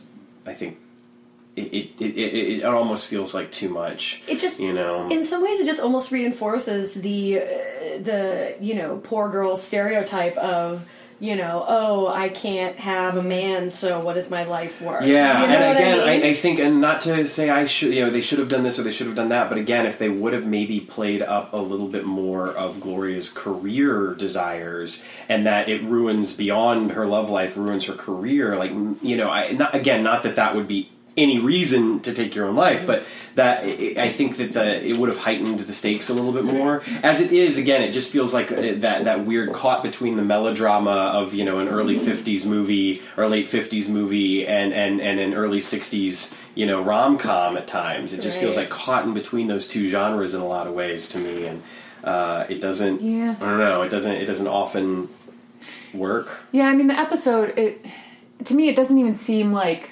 Samantha's story or Gloria's story. It feels like Sam's story of Yes. dealing with Uh-huh. being a woman. Yes. Yeah. So, you know, and maybe that's okay. Maybe that's, you know, a fine episode to have. Sure. But at the same time, I kind of wish that it been was more. more, of the other two girls' Yeah. story. Um, but I mean, it was still it, it was still interesting to see how they handled it. You know, It all, you know, it almost made me wonder too how if there was any influence from uh, the film Tootsie, just because there there are some hmm. th- the things that Sam does or says, mm-hmm. especially in his you know his narration, that kind of make me think of, which is funny because I would argue that hmm. Tootsie is more like. Uh, Jessica Lange's character's story than it is Dustin Hoffman's story, which Yeah. is something that the movie does really well. it's such a Yeah. good movie. And and yeah, whereas this episode, you're right. It feels almost more like it, to use the parallel Dustin Hoffman's story, you know, or or, or Scott Bakula's story, Sam Beckett's Well, it's all story. about So his it's- revenge at the end. That's what. oh gosh, Leave oh, out. we'll, we'll, go- We'll get there. oh, one thing is a bit. Of, I do want to say so. Samantha Stormer, like that is a superhero name. that's a name. By the way, like I just we haven't touched on that yet, and I just I love that her name is Samantha Stormer Yeah. because she should either be like a superhero or a UFC fighter or like something other, Fighting out of Detroit. yeah, other than an executive assistant. I don't know. Anyway, Yeah, not that there's anything wrong with being an executive assistant. Um, obviously. absolutely. not. Um, yes. So from there, we go into. Uh, we were talking about this uh, off mic before we started recording. Uh, one of the more complicated mirror shots that they've ever done in the series of, of Sam getting dressed and, and Gloria coming in, which they were able to accomplish with a, a, a two sided set, and the fact that the actor playing Gloria, uh, Jean Sagal, has a twin sister that they were able to use on the on the opposite side. It was a really cool. It was a really cool shot. Now that being said, rewatching the episode, I find some some of Sam's dialogue voiceover a little problematic. Like women are part masochist, blah blah blah. Oh, blah. yeah, yeah. But anyway, Yeah, I'll shut up and let the yeah. Well, I, but I, I want to throw in a couple of real quick things um, uh, just to kind of stay on what we normally do here. Uh, Buddy is played by John Calvin, who did a lot of TV uh, all throughout the 70s, 80s, and 90s, um, just around a lot. Uh, uh, all the normal TV shows with the guest spots, etc., that we talk about with other guys uh, and gals that we've we've discussed within the context of, of the acting world. Uh, Jean Sagal, the interesting thing about her, not a lot of acting work actually. She did uh, a few series, you know, guest spots here and there in the late '80s, early '90s, and then became apparently uh, an associate director and producer on a lot of TV shows, including Two and a Half Men and Two Broke Girls, um, which I just wanted to mention those because. CBS comedies apparently have to have the number in them at some point. Um, There- yeah. you know, it's it's a show about two and a half men. Yeah. it's a show about two broke girls. Yeah. Um, Two white guys in their thirties. Hey, CBS, Sam and I are looking for work. You want to you want to give us a Thursday night slot? so yeah, so I just wanted to I just wanted to throw that out there real quick um, because I, I, I yeah. Oh, and one other thing that this particular scene also heightens to me is it's really weird to hear Sam called Sam. Yeah. Uh, because we've we've heard it a lot at this point, and, and we hear it again in this particular scene. Gloria is like Sam, Sam, yeah, says it a lot, and so it's just kind of interesting. that, You know, it's like Sam is getting Yeah. called by his name. Is this where she says, like, can you please leave the house tonight because he's coming Yes. over? Oh right. Yeah. I, and it's it. This made me laugh because you know, living with roommates, aside from the whole married person aside, there is that whole like, hey, so can you just like not be here for a little while? just like, Reminds oh, me of yeah, college. that, Yeah, that never changes. Yeah. um, that made me. That dog is super cute. Oh, I know. You know, Gotta I, throw that in there. I didn't think so. They want her, uh, Sam to walk the dog, but that means she's got to come back. So Yeah, I was that's the like, thing. Seems like a weird. How thing. long Oh. do you oh. keep the dog? Well, That's hey. a tiny little dog. You With- can't walk that dog for two hours straight. With like, Buddy's whole line about not knowing their roomies and if he was a different man, perhaps Oh, that's that- exactly That he what he hoping, wants. yeah. Oh my gosh, Come I totally forgot about that line opportunity. too. If I was a different man, You know, you it- wouldn't be here. That's how Sam yeah, I responded, love and that. I love that. So great.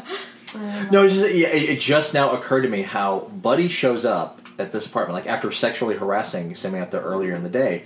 And it, it just occurred to me just now, like I don't think he's worried at all that Oh, he doesn't that Samantha that Samantha's going to out him No. to, to what he And did. you know, let's let's go back over because we have skipped over a scene in between the getting ready in the morning and Buddy coming over. That there's this great scene where uh, Beckett is in Buddy's office taking notes while like one of the other executives in the office they're talking about a car, Mm-hmm. He's a also car a hey, it's that design. guy. I And- can't remember who he is, but anyway, yeah, I, yeah, I didn't, you know, I didn't take a note there, but um, they're they're having this conversation about the car, and uh, and Beckett decides to just bring up all these great points about how awful this automobile is Yeah, that Buddy has designed. the fuel efficiency. yeah, and, you know, it- and all of that. And he's like, "Well, I didn't design it for secretaries or whatever." And oh, and then he makes a coffee analogy, which I'm sorry, people, there is no Oh. way. You, like everybody, like it just reminds me of Eddie Izzard in Dressed to Kill. Like you can't make a coffee analogy without it being a horrible joke. Like it's just no, it doesn't work. And the thing No, is, is it's going back to what you were saying too about like knowing men that are like this. Is I know a guy Oh, that yeah. like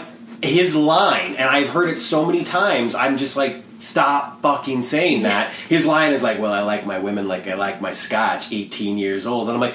You're, ah. you're like one step shy of a pedophile. Yeah. No. Like, stop. And I, I wouldn't even say Yeah. it's one step. I think it's like a quarter of a step. like that's like yeah, yeah, Like- I- I- uh, and and it's like, and he just. He, I've heard him say it so many times, it's gross. and it's To even, women? even as a joke. Uh, I don't know that I've ever heard him say it directly to a woman, but I've definitely heard him say it at a table with women.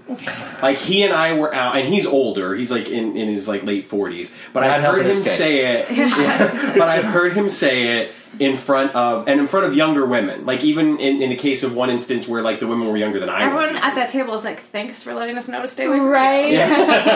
right.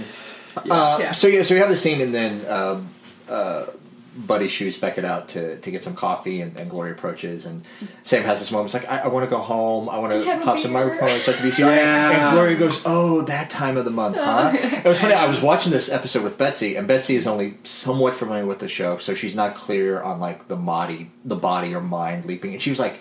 does Sam get his period in this episode? like she was excited. Like, like, awesome. like, is this a learning experience? Like, does Sam get his period? Oh my gosh, Uh, that would have been so cool. right yeah but but uh, there is something to be said going going back to trying to focus on some of the good stuff and and just overall plot and arc of the show in general there is something really great about the way that sam says i just want to go home Yeah. Yeah. you know and, it, and and and where it comes from sure you're just sort of like dude like it's you know it's gonna be okay but at the same time it is really there's just something really nice about the way that he's like i just want to go home. And it's mm-hmm. like man imagine how you would feel if you because at this point you know he's probably been doing this for like a good six months you know? He's maybe even more for all we know and mm-hmm. and it's gotta be yeah, Yeah. i just want to go home Yeah, yeah. which is a, I a deal theme, my own problem. I was gonna theme say, of the I- show you I think we've all had that work day where it's like Oh. one in the afternoon and you're just like, can I just have a beer and a bath? yeah please, just please. take me home Get out of here.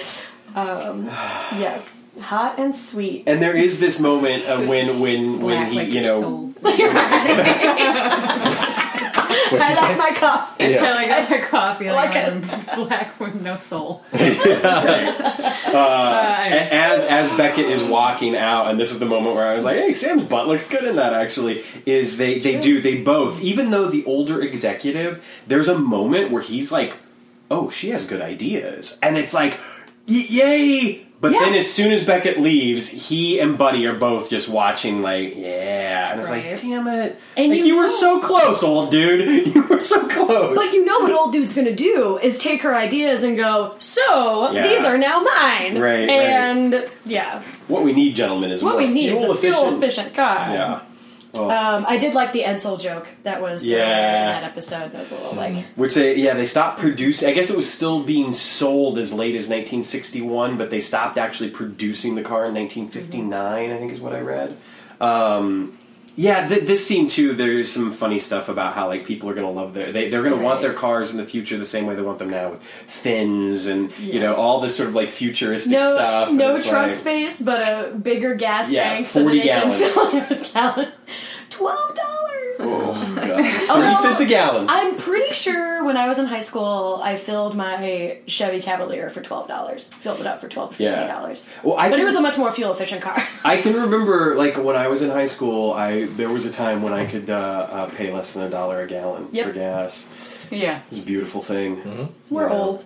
Yeah, my dad would give me twenty bucks on a Friday night, and I was like, "Man, I'm putting gas in the car. I'm going to a movie. I'm going to get some Wendy's afterwards. Might even, might even go to the bookstore and buy a book." you know? We were like the same person in high school. this is my Friday night. Yeah. Wendy's chicken uh, nuggets for life. yes. Oh Oh, God. yeah, and a mm. frosty. And a frosty. Yep. Yeah. Dip the fries in Absolutely. frosty. Yes. Oh my god. Anyway, quantum leap. So then after the scene, yeah, there's the moment by the coffee maker, and then uh, we see Beckett getting home after a long day. Yes. Clearly not. He, he's changed into like some flats, you know. Right, his little cute little tennis shoes. Yeah, Keds, Keds, yeah. Keds, yes. um, and he, I love how he refers to the heels as Iron Maidens. yeah, It's like, yeah. drops. I had to change out of my Iron Maidens. Oh my god. Gloria is very concerned. Are you going to go to the movies? And that's when Buddy arrives with the dog. Like, what the fuck does he have the dog Right. for? Also, know, right? what is Gloria wearing to have somebody over at her I know. apartment? It was like an Yeah, evening well, gown. yeah, I I'm was like, are you guys going to the theater? Like, what's going on? Yeah, Well, I- I just- like a spaghetti strap dress. Yeah. Hair was all done up. I, I just always assumed that, that Buddy had the dog because that was his excuse of getting out and away from his. oh, totally. Ah. totally. Although, when we talk to her later, Yeah, yeah, yeah. she's all We'll like, there, yeah. he- anyway, yeah, but eh, yeah, appearances. I don't know, maybe he just really loves that dog. oh, I mean, I would. it's, Great. ador- it's adorable. Yeah. It's adorable. We do get so when Sam goes out, we get another scene with Al, which is where we get the repressed homosexuality Sexuality, thing. yeah. I'm going to need five years of therapy to deal with this, according to Doctor. I'm, not- I'm, I'm not performing with Tina. I'm not- yeah, he's very upset. He's more concerned about his own plight than he is, you know, Sam Beckett's plight. We do get an interesting thing. The first time we get a visual of the door effect, Mm-hmm. the glowing bluish white door opening and closing that Al disappears into. Yeah. And at this point, Sam Beckett is very much just like, yeah, go ahead, get the hell out of here. Like, Yeah. I, I, I'm tired of, of feeling this way. Mm-hmm. And again, it is interesting, and I feel like it's not done in the most subtle way, but it's also not done too nail over the head. That we get this nice little progression of Sam not only having to wear the dress, but getting more and more of an idea, socially conscious as Sam Beckett might be, of feeling what it actually feels like to be in a woman's shoes. Yeah. Not only is he like literally in these shoes, but he's also getting that. It's like I'm tired of being stared at and ogled by you. Get out of here. I'm tired of wearing these goddamn shoes. I'm tired. You know. So we're getting this sort of like sense of like he's actually feeling these things as opposed to just being like. I'm a good man and I will stand up for all women. It's more like, no, I get it. Right. There, there's sucks. there's some there's some actual physical empathy Yeah. going on there, which is nice. Yeah. And you have that moment where um, Al almost gets hit by the bus. Oh, Right. I was like, why did yeah. Why did you tell him to watch out? I mean, He's like, watch out, Al! And he's like, oh, the I mean, hologram. still, you know, 89 special effects. Like it was. Cool. It did. It just seemed like they were like, let's throw a special effect in here. Yeah, pretty a, much. a bit of levity. Um, but wait, I had something here. I don't remember what it is. Eh.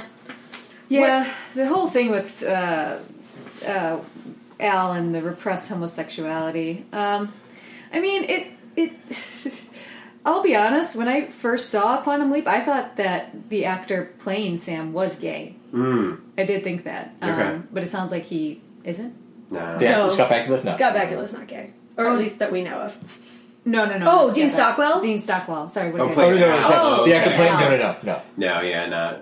Yeah, no, not Scott Bakula. The other Dean, guy. Dean I mean, Stockwell, he did no. hang out a lot in the desert with like you know Russ Tamblyn and Dennis Hopper and Neil Young dropping acid. So who knows what Okay. happened during this. so those possibly times? a little, possibly a little flexible. Yeah, but- reminds me of Creed's line at the office. It's like once upon a time, I made love to many women in the mud, and you never know, It's man true. might have slipped in. It's true. Yeah. There's no way to tell. There's no way to tell. Yeah.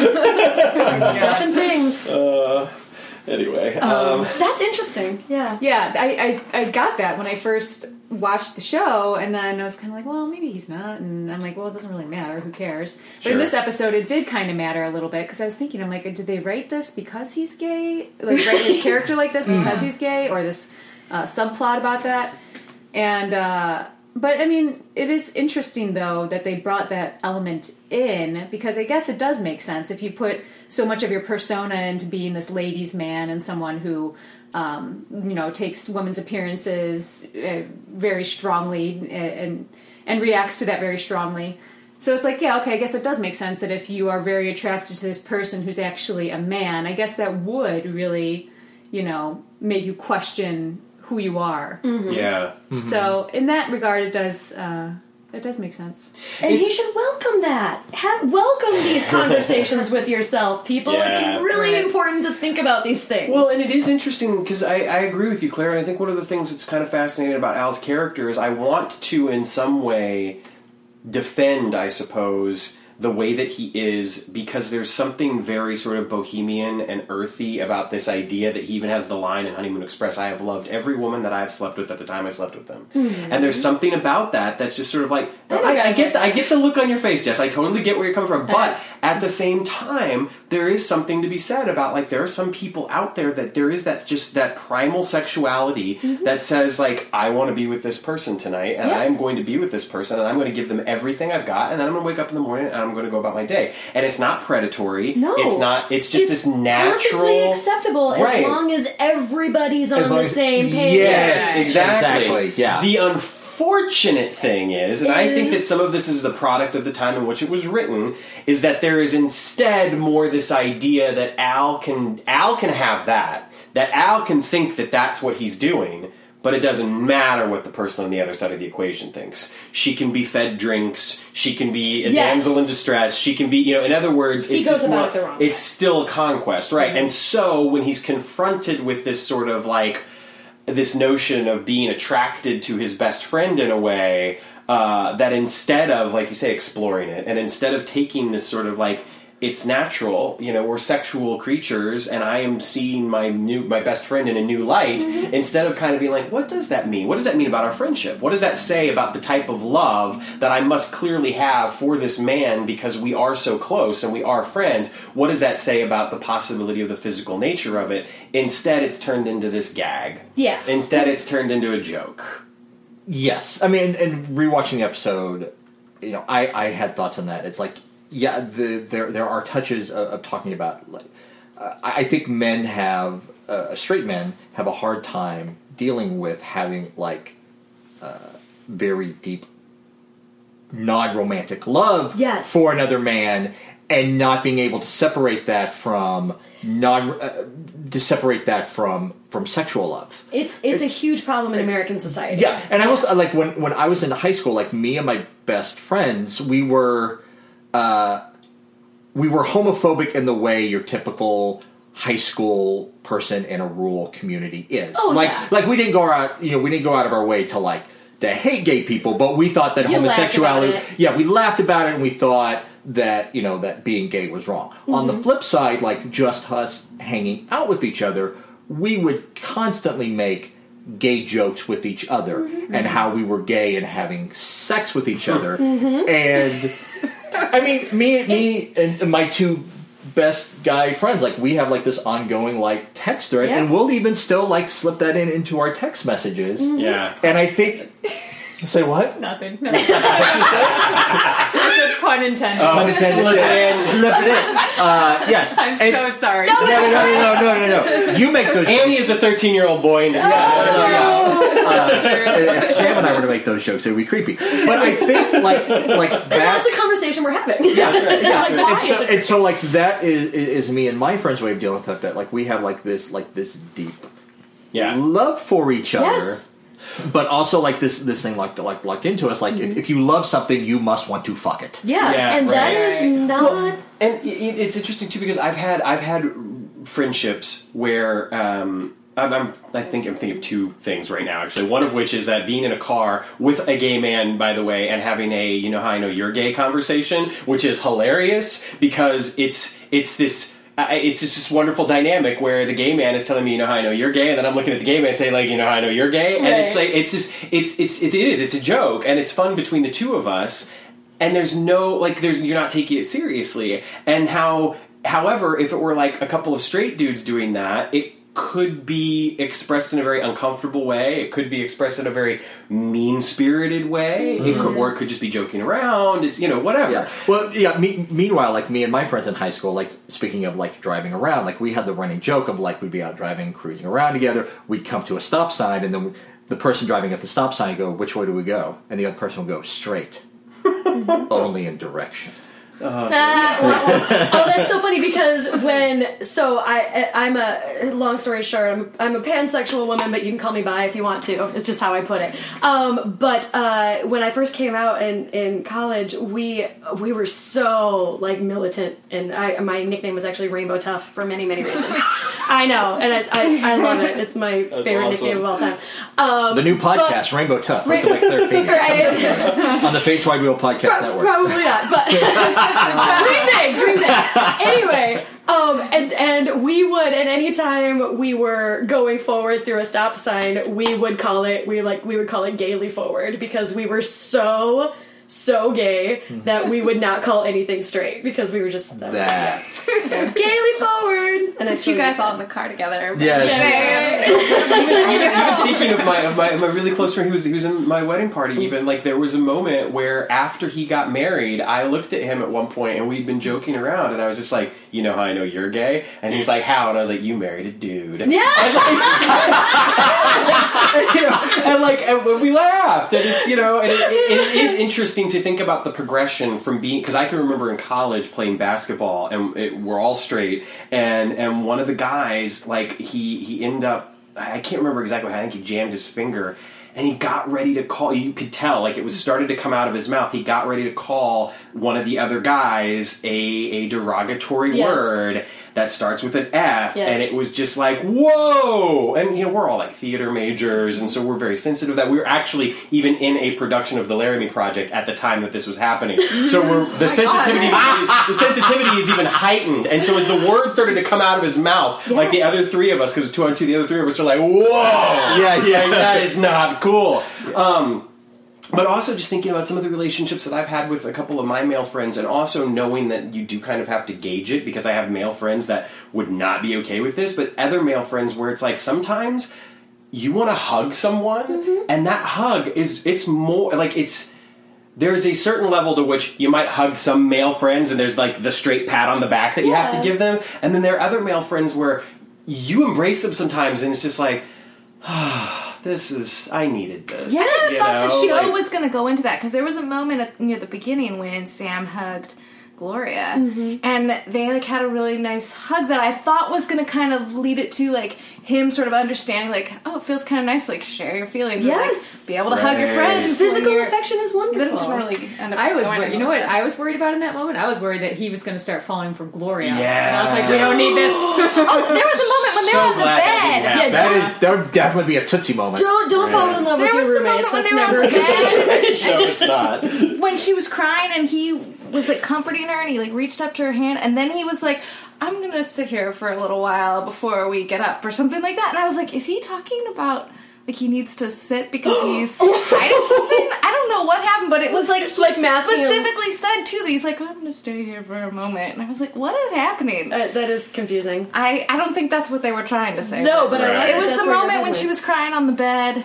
Um, I don't remember. She cried on the She bed. cries a lot, think, yeah. But yeah. There's a lot of crying in this episode. Um, so, uh, speaking of which, back to the episode, uh, the where are we, Dennis? So they Are we lost at the dinner? dog. Are we at Al dinner? leaves. No, no, no, We're no. getting no. there. We're almost so, so there. Al has left, and so we're waking up the next morning, and Sam is making breakfast, Breakfast. and Yeah, Gloria that's comes out, and she's happy to to, to let She's flaunt in her her, stuff she's in her post-coital because bliss. Right. yeah, because she is on top of the world. and she's Yes. willing to show a little skin to the peeping tom To the old guy, the yeah. Right? My yeah, gosh. yeah. Which this is actually an interesting moment for a number of reasons because we do start to learn more about who Samantha Stormer is. That's right. Mm-hmm. Right. And and we get the we get the info drop that a Samantha's usually the one sitting half naked in the window teasing the guy across the street. We also get the big bomb, which is that apparently Samantha was with a married man, Man. who Yeah. had promised her years that ago. they would be married, and then of course he dumps her and leaves her on her own. And and so it's yeah, it's Yeah. kind wh- of why didn't Gloria learn from that situation? right. Like I don't. And furthermore, to also see that clearly Samantha's life has not like ended. You know what I mean? Like Exactly. she, Yeah. she yeah. She's moved fine. She got a promotion. Right. I mean, albeit for Sure, slightly nefarious right, right, reasons. right. But But uh, It- yeah. but it is, yeah, it is an interesting scene. We also, you know, apparently Samantha never actually makes breakfast. That they never, you know, Sleeps until noon. sleeps until noon on. Saturdays. Yeah. Yeah, yeah. which is And- kind and- of gross, but that's whatever. Yeah, right. But but I love like like when when Gloria says, "Well, when is when is Buddy going to leave his wife?" and she's like, "Well, it, uh, wait till after the holidays." And then we have Oh, this, yeah. thing- and, and I just Yeah. love like it, it, there. There is so much snark, but I loved it. It was like, well, you know, there's the holidays, There's and the- there's there's Thanksgiving, Christmas. there's Christmas, and there's New New, Year's. Year's, and there's President's, President's Day. Day. President's Day. Yeah, then there's the Fourth of July. You can't leave your wife on the Fourth of July. Blah blah blah. It is a really great. Yeah, I mean, Yeah. and I, I love the way that that Bakula delivers it too, because it's just it, it, it it feels right without really crossing the line. It doesn't feel like it's being played for laughs. It just is sort of like, Yeah. and it, it doesn't feel like he's calling her stupid or talking Right. down to her, which is really great. Yeah. but it's just this sort of like, wake up, my friend, know. wake I up. actually really like that and the way that uh, Sam handled that throughout the episode. Was that he didn't really have like this explosive moment of you know you're such an idiot. How could you do this? You've seen Mm-hmm. what happened to me blah blah blah. He doesn't do that. It's much more nuanced in the way that he tries to work with her and much more sensitive which was uh, refreshing. Yeah, and I think also to just talk about the series as a whole for a second is is a reinforcement and, and a great reminder of the fact that this show was nominated for an Emmy Award for Best Television Series. It was nominated for Scott Bakula for Best Actor in the show. You know what I mean? Like this show was at the time critically acclaimed, Yeah. and and while it did not win those awards, it did win Golden Globes. Um, it didn't win Emmys for for Best Show or Best Actor. I don't think. I think it only won Golden Look it up, Globes. yeah, but yeah. yeah, we'll have to look it up. But you know, it was still something that the critics did appreciate and, and, mm-hmm. and laud for being you know good television.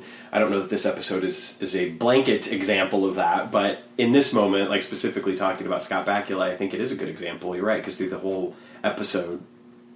Final scene aside, perhaps he does really, you know, he, he, plays it really well, and I think that you know there could certainly be a tendency in some of the scenes for him to talk down to Gloria, and he doesn't do that, and I appreciate that. so So from then we get to the date. so then we yeah then we get to the then we get to the double date. Yeah. Gregg Berger, I want to point this out real quick, and then I definitely want to hear what everyone else has to say. Gregg Berger plays Parker, the the guy with the glasses. Uh, I actually met him a little over a year ago because uh, here's a really geeky, nerdy moment. Do it. He voiced, Says the co-host of the Quantum Leap podcast, Face Wide Wheel. he voiced Grimlock in the Transformers cartoon. Yeah, What? totally. Yep. I mean, I just got so excited right now. and he, and he, uh, he was at a, a, a Transformers convention that was here in Chicago last October. oh my gosh. Uh, and I met him and got to speak with him because at one moment, um, this was actually before I had I had kind of taken a step back from from my acting career, and so at one point had a conversation with him because I asked a question in a panel mentioning that uh, that I worked as an actor and you know and this sort of stuff, and he was very enthusiastic in his response. And this is at a panel situation, so after the panel, I got a moment to speak with him, uh, and it was really cool because I had asked a question basically about uh, acting that they did outside of voice acting. Because they were talking about the heightened reality of voice acting and about how voice acting was not quite like acting in a film etc and one of the questions i asked was did they did they how did they differentiate between say film acting television acting voice acting and stage acting? And asking specifically about stage work that they'd done. And most of them admitted that it had been a lifetime since they since they had really done any stage work Gregg Berger was the exception, and apparently does a lot of stage work. You know, even now, or well, not a lot necessarily, but mm-hmm. occasional stage work even now. And so it was just really cool to have a conversation, short conversation with him. Uh, at the time, I was not thinking Quantum Leap at all. I had no recollection that he was in this episode. But when I saw his name, I was just like, "No way!" And then I and then seeing him in the show, it's just like, "I'll be damned." There he See, is. I like him even more now because he's Yeah. like the one stand-up guy in Right. this episode. He's like Yeah. the kind of dorky one. yeah, Yeah, yeah, yeah. yeah, Oh my Yeah. gosh. I uh, so they're at dinner and well, I don't remember Samantha's date. oh, uh, Richard. Okay. Richard oh is yeah, his of course name. his name's Dick. Who sells Nice. washers. He sells washers. That's right. Right, and he's like playing a footsie with her under the table, and I'm just like, knee. first of all, footsie, really? Yeah. Like, Middle Yeah. school. come on.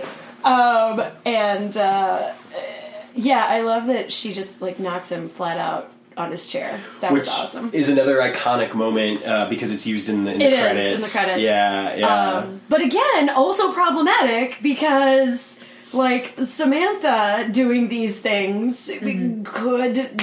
God, and he's just he's endangering her safety. Yeah. right. Um, Yeah, because But he I. likes it. oh yeah, uh, 'cause yeah, of course he does. a creep-tastic Of Oh yeah, feisty. I like that, and I wrote down. No, you A, really fi- don't. a feisty little winch. Yeah. But I like Like it. the funny thing is, like the guys that always that always say it like that, they're like, "Ooh, I like your pep or your spunk or your feisty or your moxie," and I'm like, I don't think you do. Right, Like right. if you really, anyway. And let's, excuse me, take a moment uh, real quick to note that Richard is played by Matt Landers, who had a very lengthy career in film and television. Um, actually, in the 80s, was in some, some quite iconic films, including Die Hard, 48 Hours, Commando, Flashdance. Dude, dude got around. Um, uh, unfortunately, he did actually pass away uh, due to cancer in 2015. Uh, he was only 62. Um, but yeah, No. another guy that had a, had a pretty lengthy career up until his passing, um, and was in a number of television programs uh, as well um, throughout the uh, late 80s, early 90s, and stuff. But um, had a lengthy lengthy career. That's um, a solid. Hey, it's that guy. yeah, yeah, exactly, exactly. Um, yeah, the, it is interesting to, to think about the potential peril that, that Sam is maybe placing Samantha in. Um, We've talked about before in, in previous episodes Yeah. that sometimes Yeah, I that mean- Sam is not very mindful of what he might leave the situation. And I think like they they explored that great in the books. Like there's one novel like the entire plot is centered around that, and I won't dive Yeah. into it because it's a huge tangent. Uh, but I think it's like for I think if the show were to be redone today, Quantum Leap reboot. They hmm. may explore that more, but I think for the audience at the time, like you couldn't really spend a whole lot of time. Well, because you never I- go back and revisit the hmm. characters. I so. do mm-hmm. think, though, and it's interesting that you say that because that is something that gets does happen explored later on, Yeah, um, I do think that as the series goes on, it's something that they do examine more, if not necessarily continuously. Mm-hmm. There are episodes where Sam absolutely takes a moment to think about what will happen to the person that he's leapt into after he leaves. Yeah. Um, and, and they this- do take some moments in the last season where they showed like scenes actually Mm-hmm. with Al interacting with the person in the waiting room, kind of Yeah. preparing them or, or helping them work through some Yeah, stuff for get when they Go return back. back to their life. Yeah, It, yeah, and it, but it, but it is interesting to think that at this particular point in the show, yeah, that's not something that they that they're that they're very conscious of as writers, and and and and that clearly the character is not thinking about a lot either. Right. Uh, although this episode, I will say, gives us really our first, uh, maybe not the first, but one of the first moments where Al tells us what's going to happen to the people afterwards, which is really cool. Oh, yeah, it's not that something that yeah, it's Yeah. happened a lot. But the dinner scene, The dinner scene. yeah. I I really I'm really liking this Parker guy because Yeah. he you know he's Yeah. he's newly divorced and he seems like a totally nice guy who and if correct me if I'm remembering this incorrectly but uh, his wife left him because she just She's wasn't cheating on him. I think. like she she wasn't fulfilled in her life or something. I don't was it I don't It know was something along those lines. yeah, like maybe I left a little slightly romanticized her a little bit, but whatever. But so he's just like, you know, just a genuinely. And you can tell a he lot- d- thinks the other guy's a douchebag. yeah, he does. does. me. Yeah. He, he Uh, totally which does. is really great. yeah. And you know Yeah. what just occurred to me? If, if they had done this episode in 1999 or 2009 or even today, who the, who would be the actor playing this role? Josh Malina. oh my Who is that? From, from the West Wing, and Scandal. Yeah. And Stan- And also um, of the yeah, he- West he Wing is Weekly Sports Night. podcast. yeah, yeah, yeah. He has, sorry, he, yeah, he, that he, he has that look, and he has very much the same energy as Josh. He does. Yes. yeah. That's very true. Um, I did really like that this that this character existed in this episode because, like we were saying before, so many of these dudes in this episode are just yeah.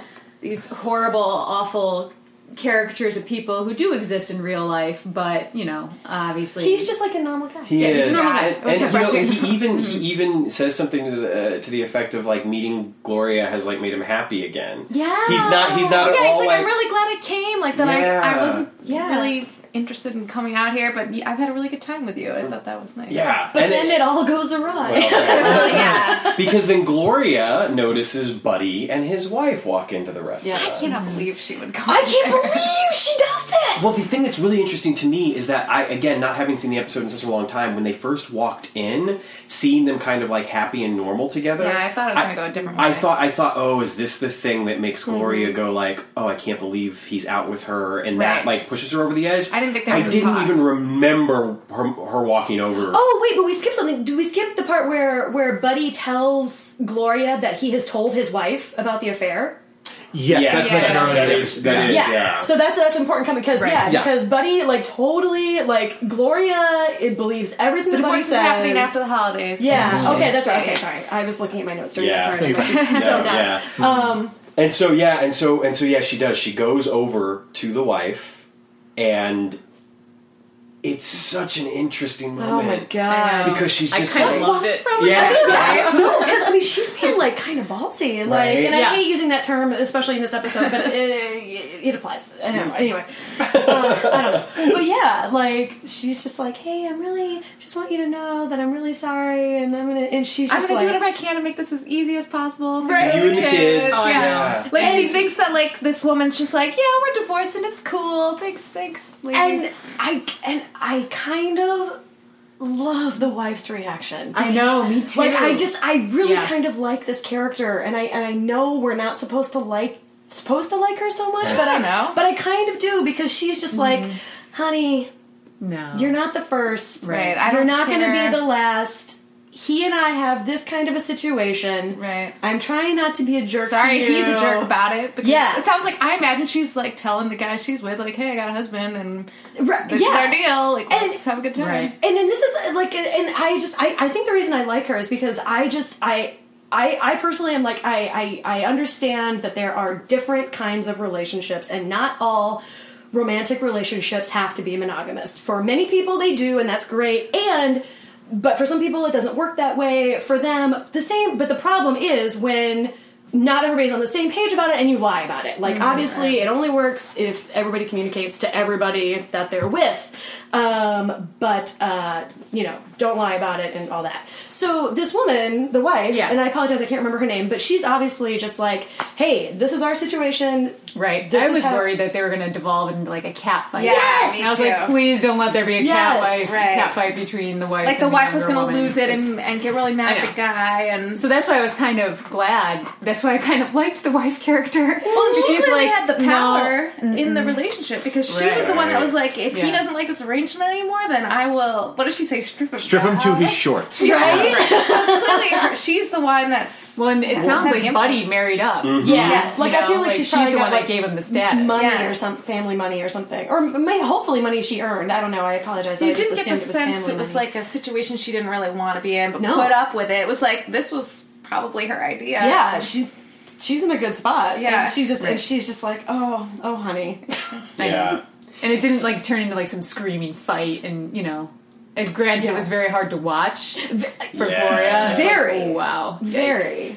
And it is it is played really well, and it feels like the type of scene that I almost want to say. uh, Maybe I'm crazy to say. is- It almost feels a little ahead of its time. That's why, because I Yeah. was just thinking about it. Like, I'm not familiar with a lot of other like TV dramas at the same time. So, like, I don't know. Like, did other TV dramas? Like, I can imagine like Dallas or Dynasty Right. or some shows like This happened on Falcon Crest. Yeah, yeah, It would yeah, yeah, different. yes, yeah. You get the, you get the or, cat fight. or, or, or, Oh, right. no, no, or, or just like even talking. Linda Evans and Joan Collins Yeah, pulling their yeah, hair yeah. out. Or no, Knots I mean- landing. well, no, like even talking about the idea of a non-monogamous open relationship. Mm-hmm. Mm-hmm. yeah. like I said, like, it- like, Yeah. I don't know if like other TV series at the time were talking about those kind of things. Yeah, I don't know. I don't know. And either. watching the show as a kid, like this was my introduction to the idea of open relationships. I mean, I think they mostly just describe it as like a marriage of convenience sort of situation, Right. um, maybe. But um, but I like to think that it was a little bit deeper than that. But Buddy is such a dick that it's like, well, Yeah. Well, yeah. you- he's he's obviously not doing this the way that it should be done. Right. Yeah. Not playing the game right. And then, and then Parker, our, our, our Wonder Man, Yeah. um, you know, walks up to Beckett and is like, "Hey, you know, I, I just wanted to let you know that your friend Which I thought was got nice, really too. upset Like, you and didn't just have to- left." Yeah. And uh, yeah, it's like Yeah. he's expressing concern. Yeah. He's also like he's also tell she treating upset. Samantha Stormer like another human being who will Right? care about her friend, as opposed Mm-hmm. to like. You know, any other man in this episode so far probably would have just been like, "Well, Gloria's gone. I wonder if Sam's up for something later." You know, Right, oh god. um, but yeah, he's very much he's just kind yeah, of concerned. he's not He's just like, bitch ran out on me. Like, Right. no. Right, right. He's like, Yeah. he's like, hey, can you go make sure she's okay? Like, yeah. Right. Or he didn't feel like he had to be the hero and, and grab his coat and like go chase after Yeah. her himself too. Before that, we do get the moment of Al showing up and saying that Beeks is saying he's going to need at least five years of psychoanalysis to deal with Sam as a woman. But apparently everything's working with Tina again now or something. No, that comes later. It does come later. Yeah. Yeah. Yeah. Well, That comes later. But um, Good. I was so worried. Slip that in. Slip that in. um, and so of course Sam rushes off to uh, to go find Gloria, and when we get Here back- comes the rain. Yeah. yeah, Man. just buckets. And her lipstick is amazing in the entire rain sequence. I know. So Like much water. it's like shellacked on. Talk She, about the like, wet look. it? Like where's Al for this part? Sorry, but full circle. Absolutely. Well, ridiculous to, about to jump back, where's Al in this part? Yeah, but also it would be weird to have like Dean Stockwell in that scene. Oh, totally. Then you got to deal with the Oh, special effects and whatever. But like when when we find out that Gloria's left and she's likely going to commit suicide, Al has a line, "This is it, Sam. Harry Carey time." Yeah. And I just googled it. I'm like, Oh. there was What does that there, mean? there was no such thing as Harry Carey time. Well, No, you know you know what that refers to, right? It's It's- it's it's, Japanese ritualistic. Oh. Carey. Yeah, I actually have Cutting that your- film. Not not Yes. not Harry holy Carey, cow. hey guys. Not holy cow. I was like, yes, no, no, no. Yes, I've heard of. Yes. yes. It's- now, it's- now it's- that makes sense, and, I, and I've heard it called Harry Carey. Yes. I just didn't make the connection. You just you just immediately went to Chicago. I actually have the Japanese film did on Blu-ray right behind Yeah. you, Dennis. Okay. It's literally So- right behind your. Yes. So shoulder. now. So yes, Al is referring to ritualistic suicide, and uh, Mm-hmm. yeah. Anyway,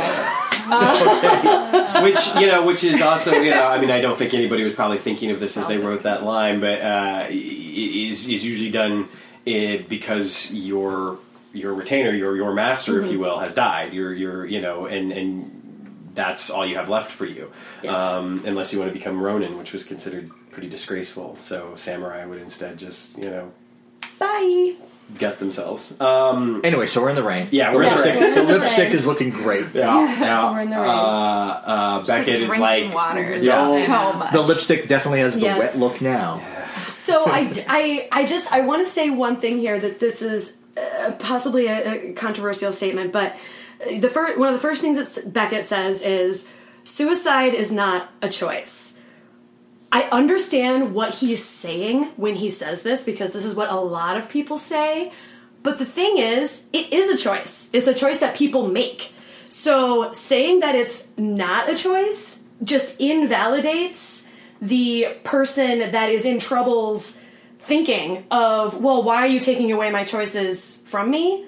So I, th- this is just one of the many ways that this scene just does goes horribly awry with this mm-hmm. kind of a situation. Because mm-hmm. like when you are when you are feeling like you have nothing else there's like there's I mean if, when you're feeling like this is just this is your only choice mm-hmm. you need one needs to understand that yeah like a a valid brain comes up with lots of different options. It's called brainstorming. And one of those choices is always do i end my own life or do i continue to fight on and to i don't know pander and say that it's not a choice i think that's just very naive and ignorant. So, So that's uh, where i'm saying Question, uh, genuine question. When when you hear the line uh, or heard the line initially, did you take it to mean it's not a choice, as in like don't make this choice, like it's no good choice, or did you take it to mean that it's not a choice, as in They're so mentally ill. yeah, exactly that it that it seems that this is the only option. right. Right, because I because I kind of felt like maybe it can it can be taken both ways. Not necessarily that either Yeah. one. You know, because I think that I you know, ah, God, how do we talk about this? We're not professionals. We're just human beings talking about it. You know, But that's the way- suicide suicide can be done. Please don't take this as an endorsement for it. But oftentimes, when I think of suicide, I think of it in, in two different ways, which is probably completely wrong to think about it. You know, because there's multiple ways to think about it. But sometimes it, it becomes this you know act of desperation, cry for help. I am I am I am making this this choice because I don't think I have any other options or it becomes this strangely empowered, still possibly the action of someone who is mentally ill expressing mm-hmm. themselves in a way that is not beneficial. But I think of somebody like Hunter S. Thompson. When Hunter S. Thompson killed himself, it was not a situation where he was like, he was not hurting in the same way that, that, that a, a teenager who gets broken up with and decides to kill themselves is hurting. He thought of it in a way of I I do not want to live anymore. Yeah. It was almost like I am taking it- ownership of my exactly. own- It was it was it was a medical choice for Yes, him. I do not want to live like this. and that is why and that is why it is a choice Right. and for some people. I'm thinking very specifically end of life situations. Like it i think it is a valid choice for some people if they choose want to not suffer in that way anymore. But as you know someone who has had personal experience with this kind of subject um, to not get too specific um, it's it just really bothers me when people use when they mean this is not a choice you should personally make they say it's not a choice and it's like no it is a choice but just because you think it's not one i should make let's have a different argument please that's kind of how i feel about it mm-hmm. Yeah. i don't know Well, it was interesting that they threw that line into the Yeah. episode. Yeah. Because Yeah. it felt like it it was kind of jarring a little bit. But they also, you know, and I don't know too much about, the- you know, how much this is brought up in Quantum Leap, but the the aspect of God. Because he looks up and he says several times, like, uh, you know, Mm-hmm. Oh, you've got what a have good I done humor to, that- yeah, yeah, yeah. Oh, we, we talked about it in an earlier episode. Yeah. Starting with this season, they kind of double down on the God idea. yeah, Yeah. like it's weird because yeah, early on in in the series, I do feel like they play God as as real as a character. I think later on in the show they get further and further away from that, mm. and it, they reinforce because throughout the early part of the show they really do focus on God is doing this, God is doing this. As the show goes on, they focus more on God, time, fate, or whoever.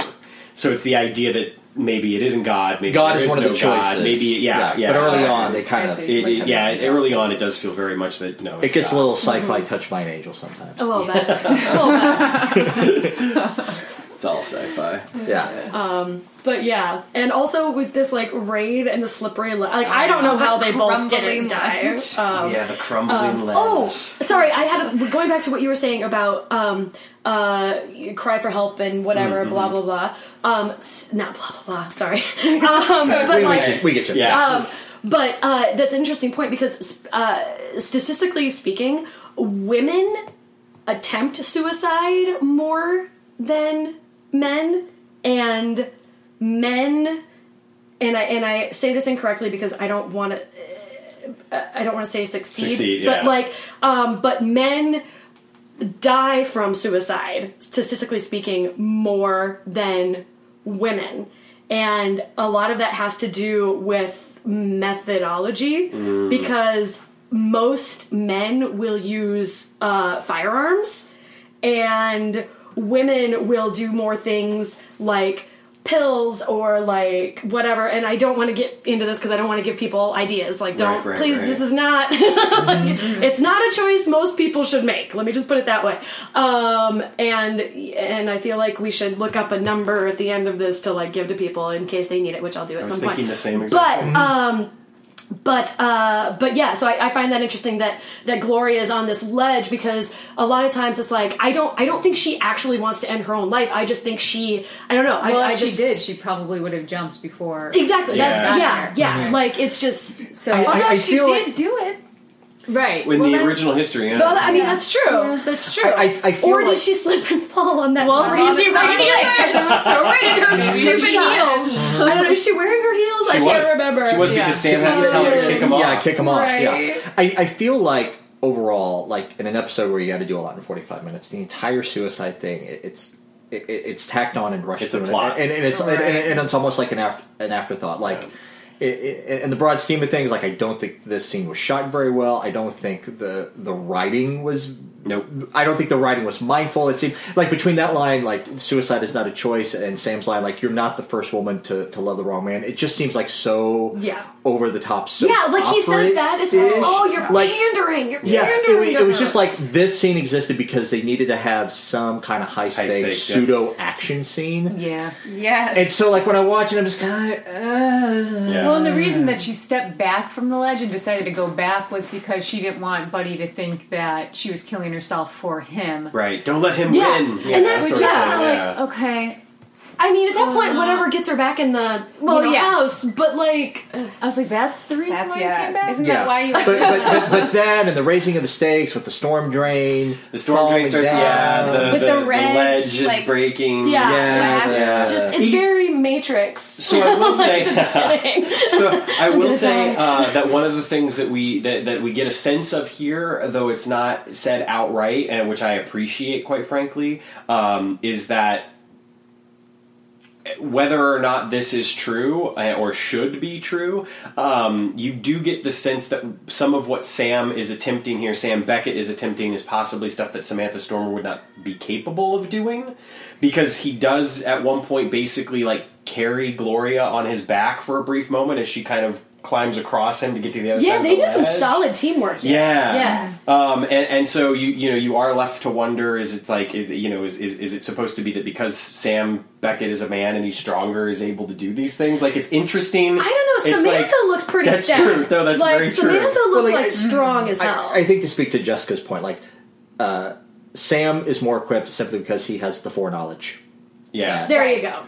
that she's going to kill herself. Right. Whereas the original Samantha obviously didn't have that Yeah, information. right. So didn't and once and once Gloria gets back inside, they have uh, in, in one of the best scenes of the episode, and I will certainly say that the dialogue itself does not necessarily come across this way, but the performances, the lighting, the direction, the camera work. I think really lend itself to this being one of the more honest and genuine scenes of the entire episode. Again, I think the dialogue is a little cliched and a little kind of like, yeah, yeah, I'm giving you warm milk. You don't need a man. you, you know, your life isn't over at 27. 27. It's like the, again, the dialogue feels a little kind of like a formality almost, but I think they handle it well, and it and it just there there is just kind of an honesty about it, and this is when we learn some stuff about how you know. Uh, Gloria did have dreams and aspirations outside of this. You know, she went to art school. She wants to do these other things, and Sam is very much like you should do these things. And I think that kind of going back to what you were saying earlier about the fact that it does feel weird that a m- man is saying this, and yet, if you look at it from Gloria's perspective for a second, she's hearing this from another woman, which is kind of cool.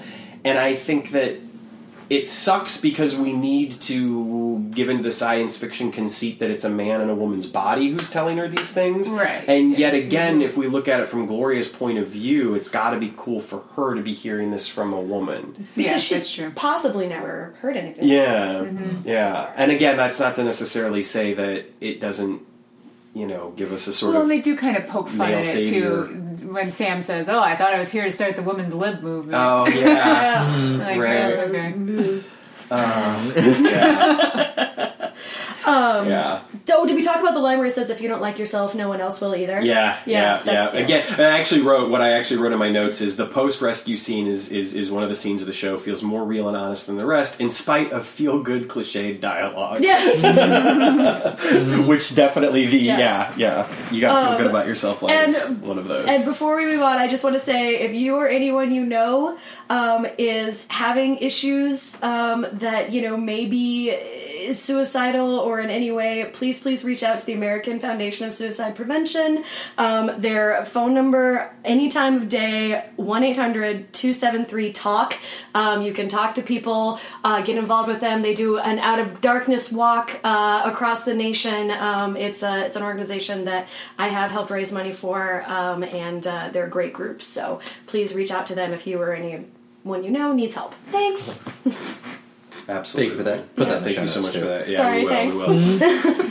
no, it's that's a good point, and it is. You know, I, I- I feel like it is kind of a shame in some ways, and part of this is because of the constraints of, of, of the format. But it is a shame that they they weren't uh, maybe more conscious of doing something about this beyond a, being a plot point and something to raise the stakes. And, You know, you know what? They you know want to what? make it a very special. You know what? In 2017, you have a series called what's the what's the Netflix series? Oh, that- Thirteen fucking Reasons thing. Why. uh, 13 Reasons Why, which I I haven't seen it, but I just like I re- re- just reading all the articles about it, I'm like, eh, just because the story's compelling doesn't mean you have to tell the story.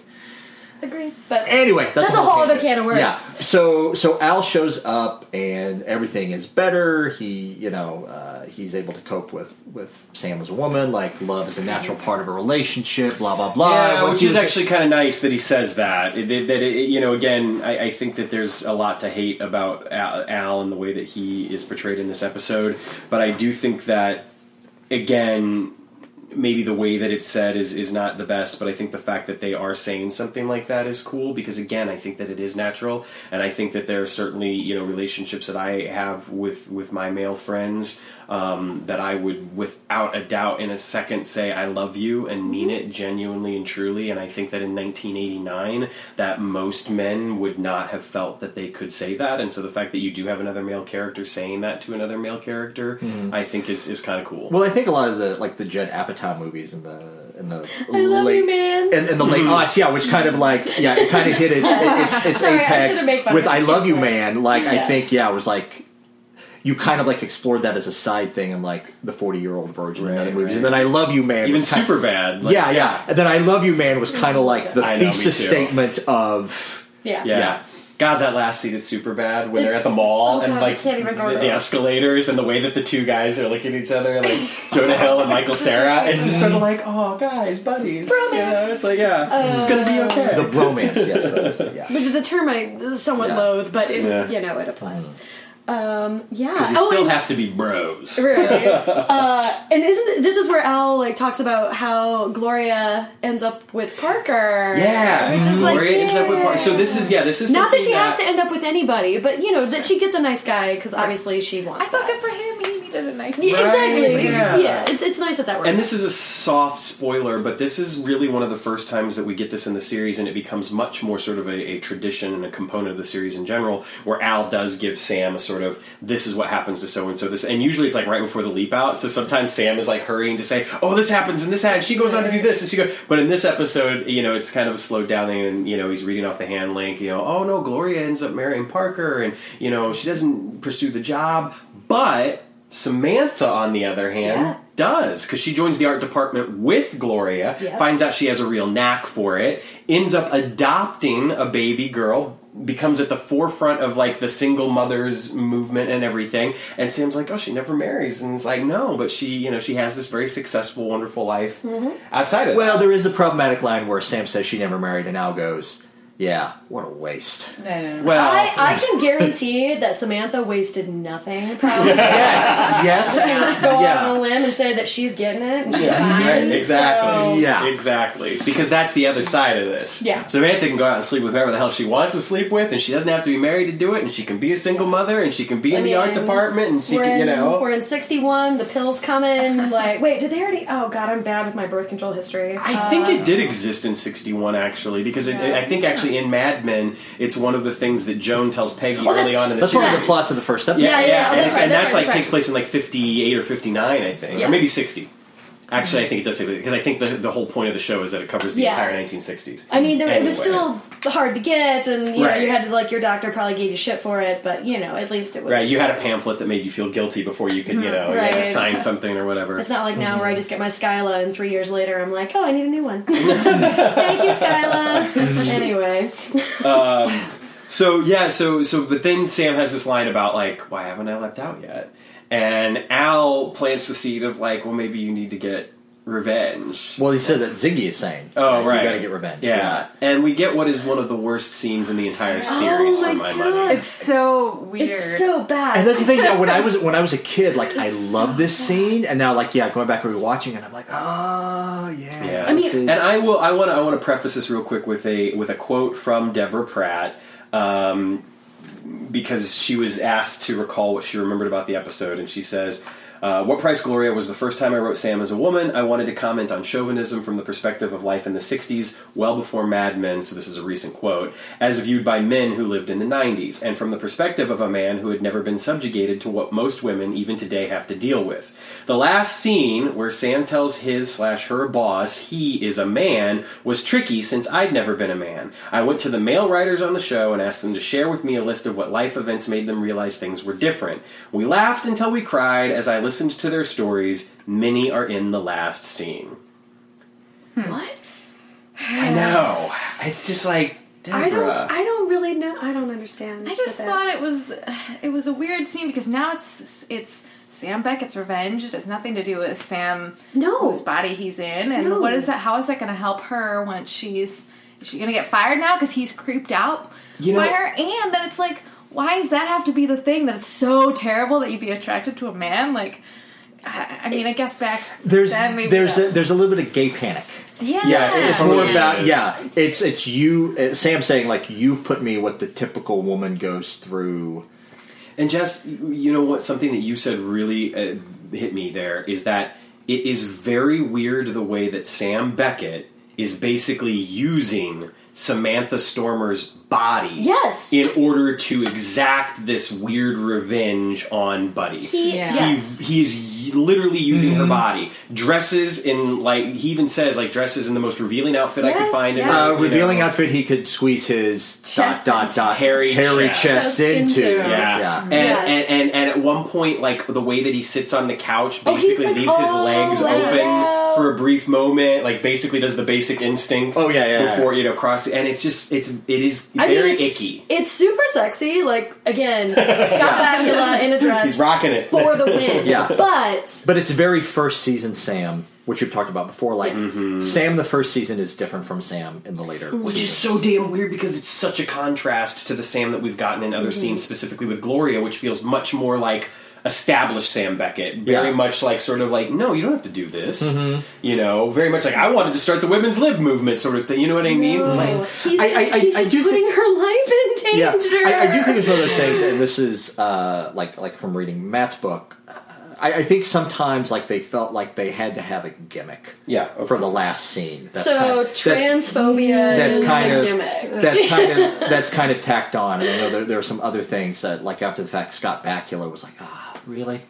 Well, even yeah, right, and even like Buddy's line about you know you're gonna did you Christine Jorgensen me or something mm-hmm. like that, Yeah. and the way that he says it and the context in which it's given, it is very transphobic. It's this idea of just sort of like there's something disgusting about you, and there was something disgusting about her, and it's just kind of like, but but and, no, and Scott's or what's his what's Sam? Yeah. Yeah. He's saying it's disgusting that you would be attracted to me. Yeah. a man that mm-hmm. looks like a woman. Like that's Yeah. the whole revenge. Which- is that like I'm gonna make you feel terrible? Yeah. for feeling Which Now- I'm just like, oh, that's just all kinds of wrong. One like, could argue, and I'm not even saying that I would argue this, but one could argue that Sam is, and this is just me trying to maybe believe in Sam being a good person, that Sam is using Buddy's insecurities, not Right. Sam's Sure. insecurities. No, Yeah. very perception much of so. it. Like- yeah. like- like- he knows that Buddy is like this, and Yeah. he knows that he will get him to uh, feel very uncomfortable if he does these things, and that's his idea. You didn't get the revenge. sense that Sam Personally, could I would the have same preferred if he just threw a chair Yeah. at his head. Right? Yeah. but, but, but, but he, We're getting there. but he but he is putting Buddy through a sexual ickiness that Buddy puts women through. Yeah. Yeah, I mean, as a revenge scheme, I understand where he was. I understand what he was trying to do. I mm-hmm. understand what Becca was. trying Yeah, I think for me, I just much rather would have been he goes into the office, he maybe says a few like words of of you know of a feminist bent towards Buddy. Buddy maybe tries to like get creepy, and then Sam punches him, like knocks him out. Like I would have been okay with that. I would have much rather I mean- had him like find a way for Buddy to lose his job. Get fired. That's yeah. what I Right. thought was gonna Yeah. happen. That would have been- car, that's like the maybe he lost ultimate an account or revenge, something. like, or, yeah. yeah, anything Right. like that. Um, I thought he was gonna set him up to get caught, like sexually, but then I was like, oh, no one else in the office is Would gonna care. care. I know. Yeah, Yeah. So I thought Well, that's and not then- gonna be the plan. And then there's this whole and and, and I'm just gonna say, as a man, I was a little like, what the fuck? Like talking about some of the things, like I know things that only a man would know, and starts. See, that's the thing. saying That, some of that, like, these like things. that's the things. Like, I feel like they were talking about, like in, in the writers' room. Yeah, That's what like they watch were- how I throw a baseball, and I'm I know. like, I was Yeah, right. When he threw that, I was Yeah, like, okay. That was a weird. or Yeah, the times I had to hold a book over the front of, my, and it's like, yeah, yeah. But like, like watching with Betsy, she was like, "These are the things that Right, he's right, These yeah. are the things that he's picking I up to feel like talk we about." could have said those things. Everyone knows those are the things. Like it's just that doesn't mean anything. Right. Just 'cause right, you could say or that. I know what it's like when you get, you know, hit in the crotch. Like that's the other thing too. The lines that they use, it's like no one speaks that way. Not even 1989, and you have to use these words because you're on TV. And now I feel like I'm being pandered to. And also, I yeah, I know it hurts more for you guys, but getting hit in the crotch hurts. Period. Yeah. So like, no, it's not just a dude thing. No, Mm-hmm. no. Yeah, I don't It- know. yeah, it's just a weird scene. It, was it's so weird. so- Yeah. it's And you know what? problematic. I, it just now occurred to me. I mean, it, I don't know. I mean, just I mean, just lean into it all the way instead of punching him.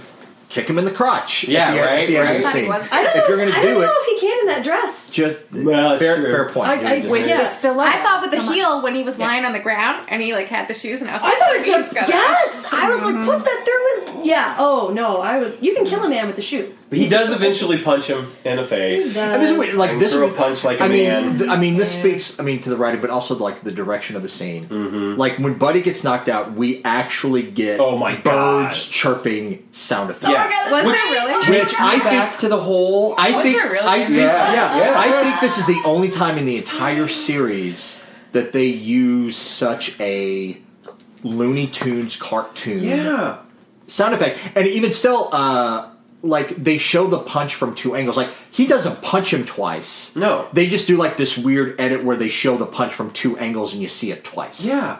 It's it's again it's that weird sort of idea that I I- I, I think that Deborah Pratt might have handed in a fine script and I would and I would not be shocked to hear that some of what ended up on the screen was not in her original script. Mm-hmm. I think she probably handed in a fine script. I think it was directed in a certain way, Mm-hmm. which made the actors act in a certain way that just didn't. Yeah, it doesn't work. And again, it feels like it's half pillow talk, half all that heaven allows, Mm-hmm. and it's just not. It doesn't work very well.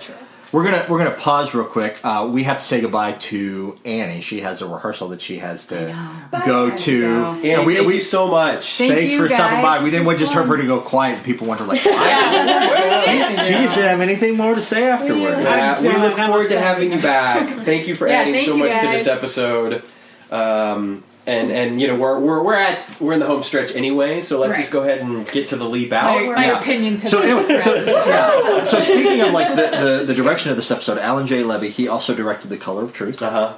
This episode, Freedom, which had to do Which is with another great Native episode, Americans. actually. Leaping of the Shrew, which we get more of the comedy Oh, slapstick. Yeah. Uh, Nowhere to Run. and Which is whatever. actually Nowhere to Run's great episode. That is, yeah, Yeah. That, that's a really Yeah. that's a really interesting. It, yeah, it is, so it is interesting. Like again, I'm not gonna I'm not gonna blame it on. Yeah, this is a terrible episode. I'm not gonna blame it on anyone Sure. there. I mean, last time I was all over the writer, he deserved it. Uh, but this time around, you know, I'm not gonna necessarily blame it on anyone specifically. But I do think that the that, that that there is something incongruous about the script and the direction of the episode and some of the acting, and it's unfortunate because I do think that the episode might have maybe it had it, its reach was you know not quite met by the grasp or whatever. I don't know. It, it's certainly we, we we talked about this before with the with the Quantum Leap reboot. Like when they were when it became actually like somewhat close to them doing a reboot, they were going to have a woman as the leaper, like Mm-hmm. Yeah. Sam's Yeah. daughter. Daughter, Not to give some spoilers from the future. Right. It would be interesting to see how they would have explored how they would explore this topic Yeah. if if they had a female. Well, and, Yeah. and- I mean, at the very beginning of the episode, when he is like absolutely shocked that he's a woman, I was like, "Well, why? right. Like, why wouldn't? Didn't why it wouldn't it be?" I think that was one of my questions earlier on. I was like, oh, is, is he going to leap into a woman at some point? Like, Yeah. I kind of assumed it would Well, happen. Yeah. What's inter- and, I, and I feel like because Sam is a very modest person, like they show in that first scene, like he mm-hmm. wants to look down at himself. he- yeah. and, and, and he he, Yeah. he, want, he wants to know what he's going to see. Which is so funny because, like, if I just suddenly woke up in the body of a man, I would be Oh. touching And- everything. see, and here's the thing. I would be so, like, yes, "Oh, what so is yes, this? Oh, I, I think? I think there's an entire other episode in this episode that we did not see, where I think Sam is very respectful of women, and he would not and he would not mistreat Samantha's body, Yeah. such as it were. But I do think there's Yes. a, I do think there is a there It's is just a curiosity. yeah factor. there is a deleted scene where he's kind of like looking in the mirror right. and looking at himself because I don't think they don't think they uh, they never establish any, anywhere. I do think when Sam looks down at himself, he sees himself, Yeah, I think so too. And when he looks Oh, in the mirror, yeah. Yeah. he yeah. see he you know he Well- sees whatever. So here's so here's some okay. Let's just get this out there. Yeah. so within the context of the show, we do come to learn, and it is established firmly that Sam's body is the thing that has left. So, like you said, Sam would look down and he would see himself. He looks in the mirror and he sees Samantha. Right. Yeah. He would be able to Yeah. Cop a feel? well of himself. Like he wouldn't be able to touch Samantha.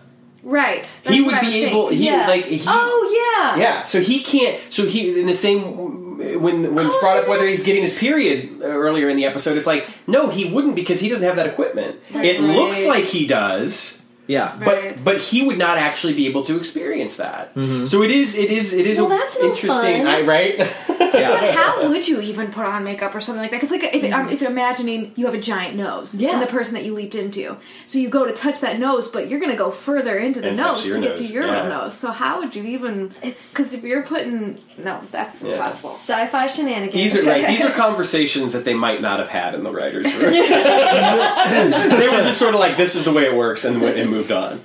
Um, but so so uh, yeah, we get the the leap out, um, and in the leap out, uh, Sam is now sitting at a piano oh god, it's uh, actor's nightmare. in glasses. but he but luckily his actor's nightmare It's isn't end of terrible the because piece. it's the end of the piece, right? He doesn't have to play anymore. Crowd starts to applaud, and then Sam doesn't happen in the rest of the episode at all. But Sam gets his oh boy moment, um, and that sets us up for uh, blind faith, which will be the the, the following episode. Um, final thoughts on what price Gloria, Jessica? I was excited for the episode at first. I thought it was going to be a lot of cool stuff. I mean, it's a hot topic right now. Um, but I just didn't feel in the end that it was a very good episode. There was a lot of melodrama and cheesiness and things that I wish had been handled in another way. I still think, I guess it's, I applaud that they would wanted to take on such a thing, and I think it did provide a chance for a lot of interesting discussion, and hopefully, maybe it still brought a lot of interesting discussion for people back then. Yeah. But I wish it would have been better. It's interesting you say that because one of the things that I'll add real quick is that I, I feel like at, at certain points in time, just the fact that you were doing it was enough. The dialogue that it might have created afterward would have ended up helping.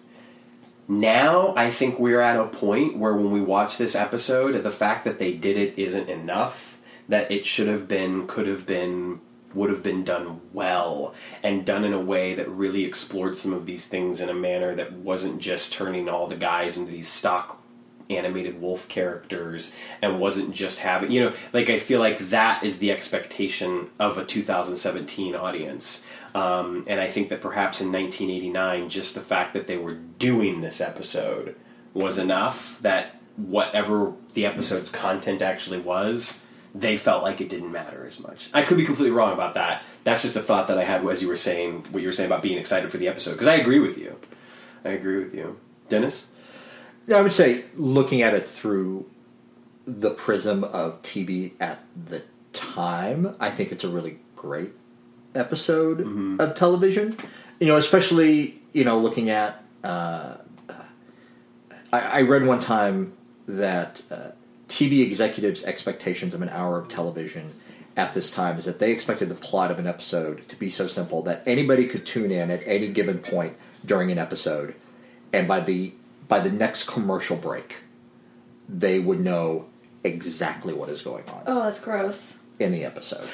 And so That's I feel like I feel so so I feel like dealing with with that expectation and the fact that this was long before they put TV shows out on home video. Oh, true. You know, a show would air and then it would rerun a couple times and then you watch it again in reruns. They didn't expect people to like sit down and, and, and pick apart the episodes in podcast 30 years later. very true very true So I think for what it was for the time, uh, it was a great episode of television. Looking back on it with a 2017 sensibility, especially with the the cultural shift that is happening right now, eh, yeah, Yeah. yeah. Claire? Uh, I mean, yeah. I guess I'll just yeah. Of its time, it was yeah.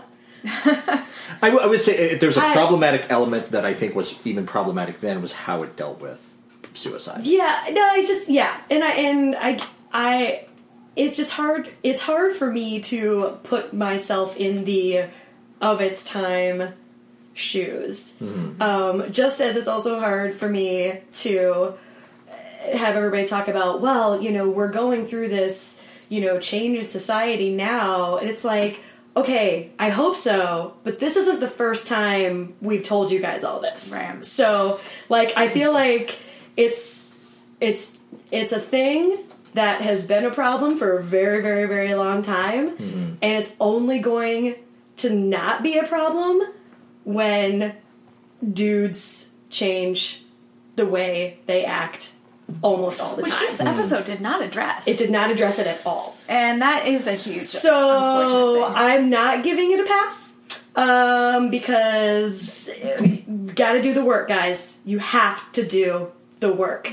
Thank you. Please thank you. It's yeah, you know, it's so fascinating that you said what you said because it, it reminded me of something I was thinking about last night, um, and, it, and it's something that I go back to a lot anytime I think of things because it was it's a difficult thing for me to digest entirely. But uh, in Ken Burns' Civil War documentary, the historian Barbara Fields, uh, who's an African American woman.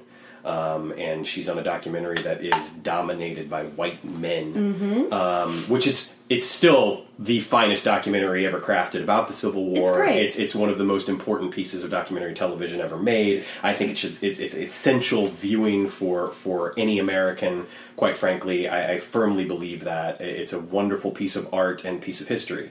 That said, Shelby um, Foote's got some issues. well, yeah. yeah.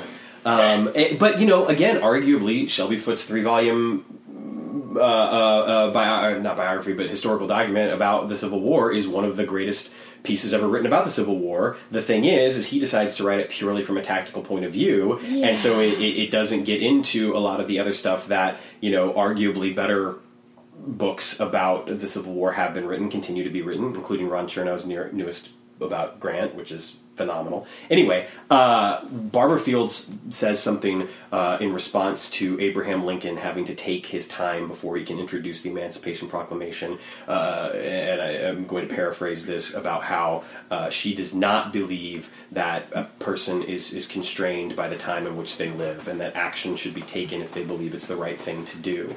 Um, she also goes on to talk about how the war uh, is still living, you know, for her, in that it is it is not over. Um, which I think the past few years, in particular, have showed us how true that is.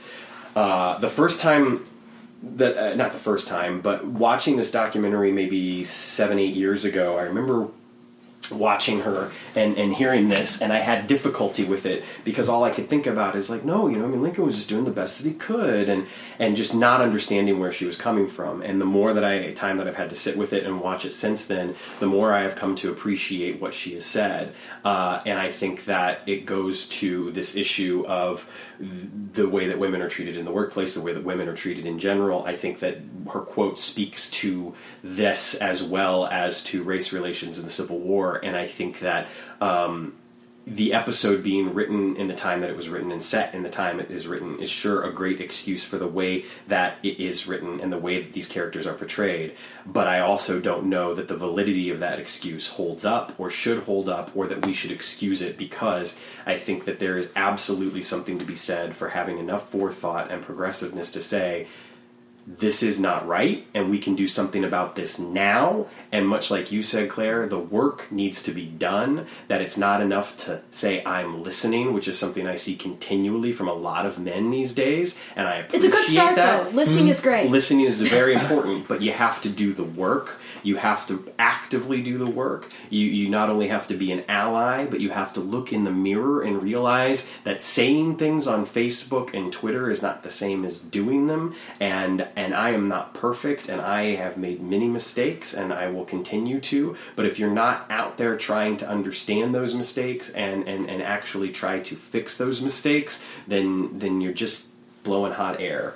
Uh, and so I think that this episode, for me, it's not great, and I don't like it, and I don't know that on my quantum leap rewatches, it's one that I will revisit now that I've had the opportunity to podcast about it. Much like Americanization of Machiko, I don't know that that's an episode I'm going to revisit a lot. Good job, buddy. well, yeah. That was awesome. No, it's it's it's it's never the wrong time to do the right thing. Yeah, Yeah. But I would say, like, as as a counterpoint to that, let's say Deborah Pratt had wanted to written had had wanted to write the most progressive, forward thinking episode of television that she wanted to. Mm-hmm. Yeah. It would have not made it on air. Totally. And I absolutely agree with that. So the question that's is, part of the problem, yeah. right? So the question is, like, is it better to make some effort yes. or no effort at all? I hear what you're saying. and it's better to make some Yes. absolutely without a doubt and i and i and i and i do agree with that and i think it is a valid counterpoint and it's the reason why i say that you know it's it's our you know our choice certainly to to decide to look at it in the context of its own time and our time and i just think that ultimately for me in 2017 not an episode i want to watch Mm-hmm.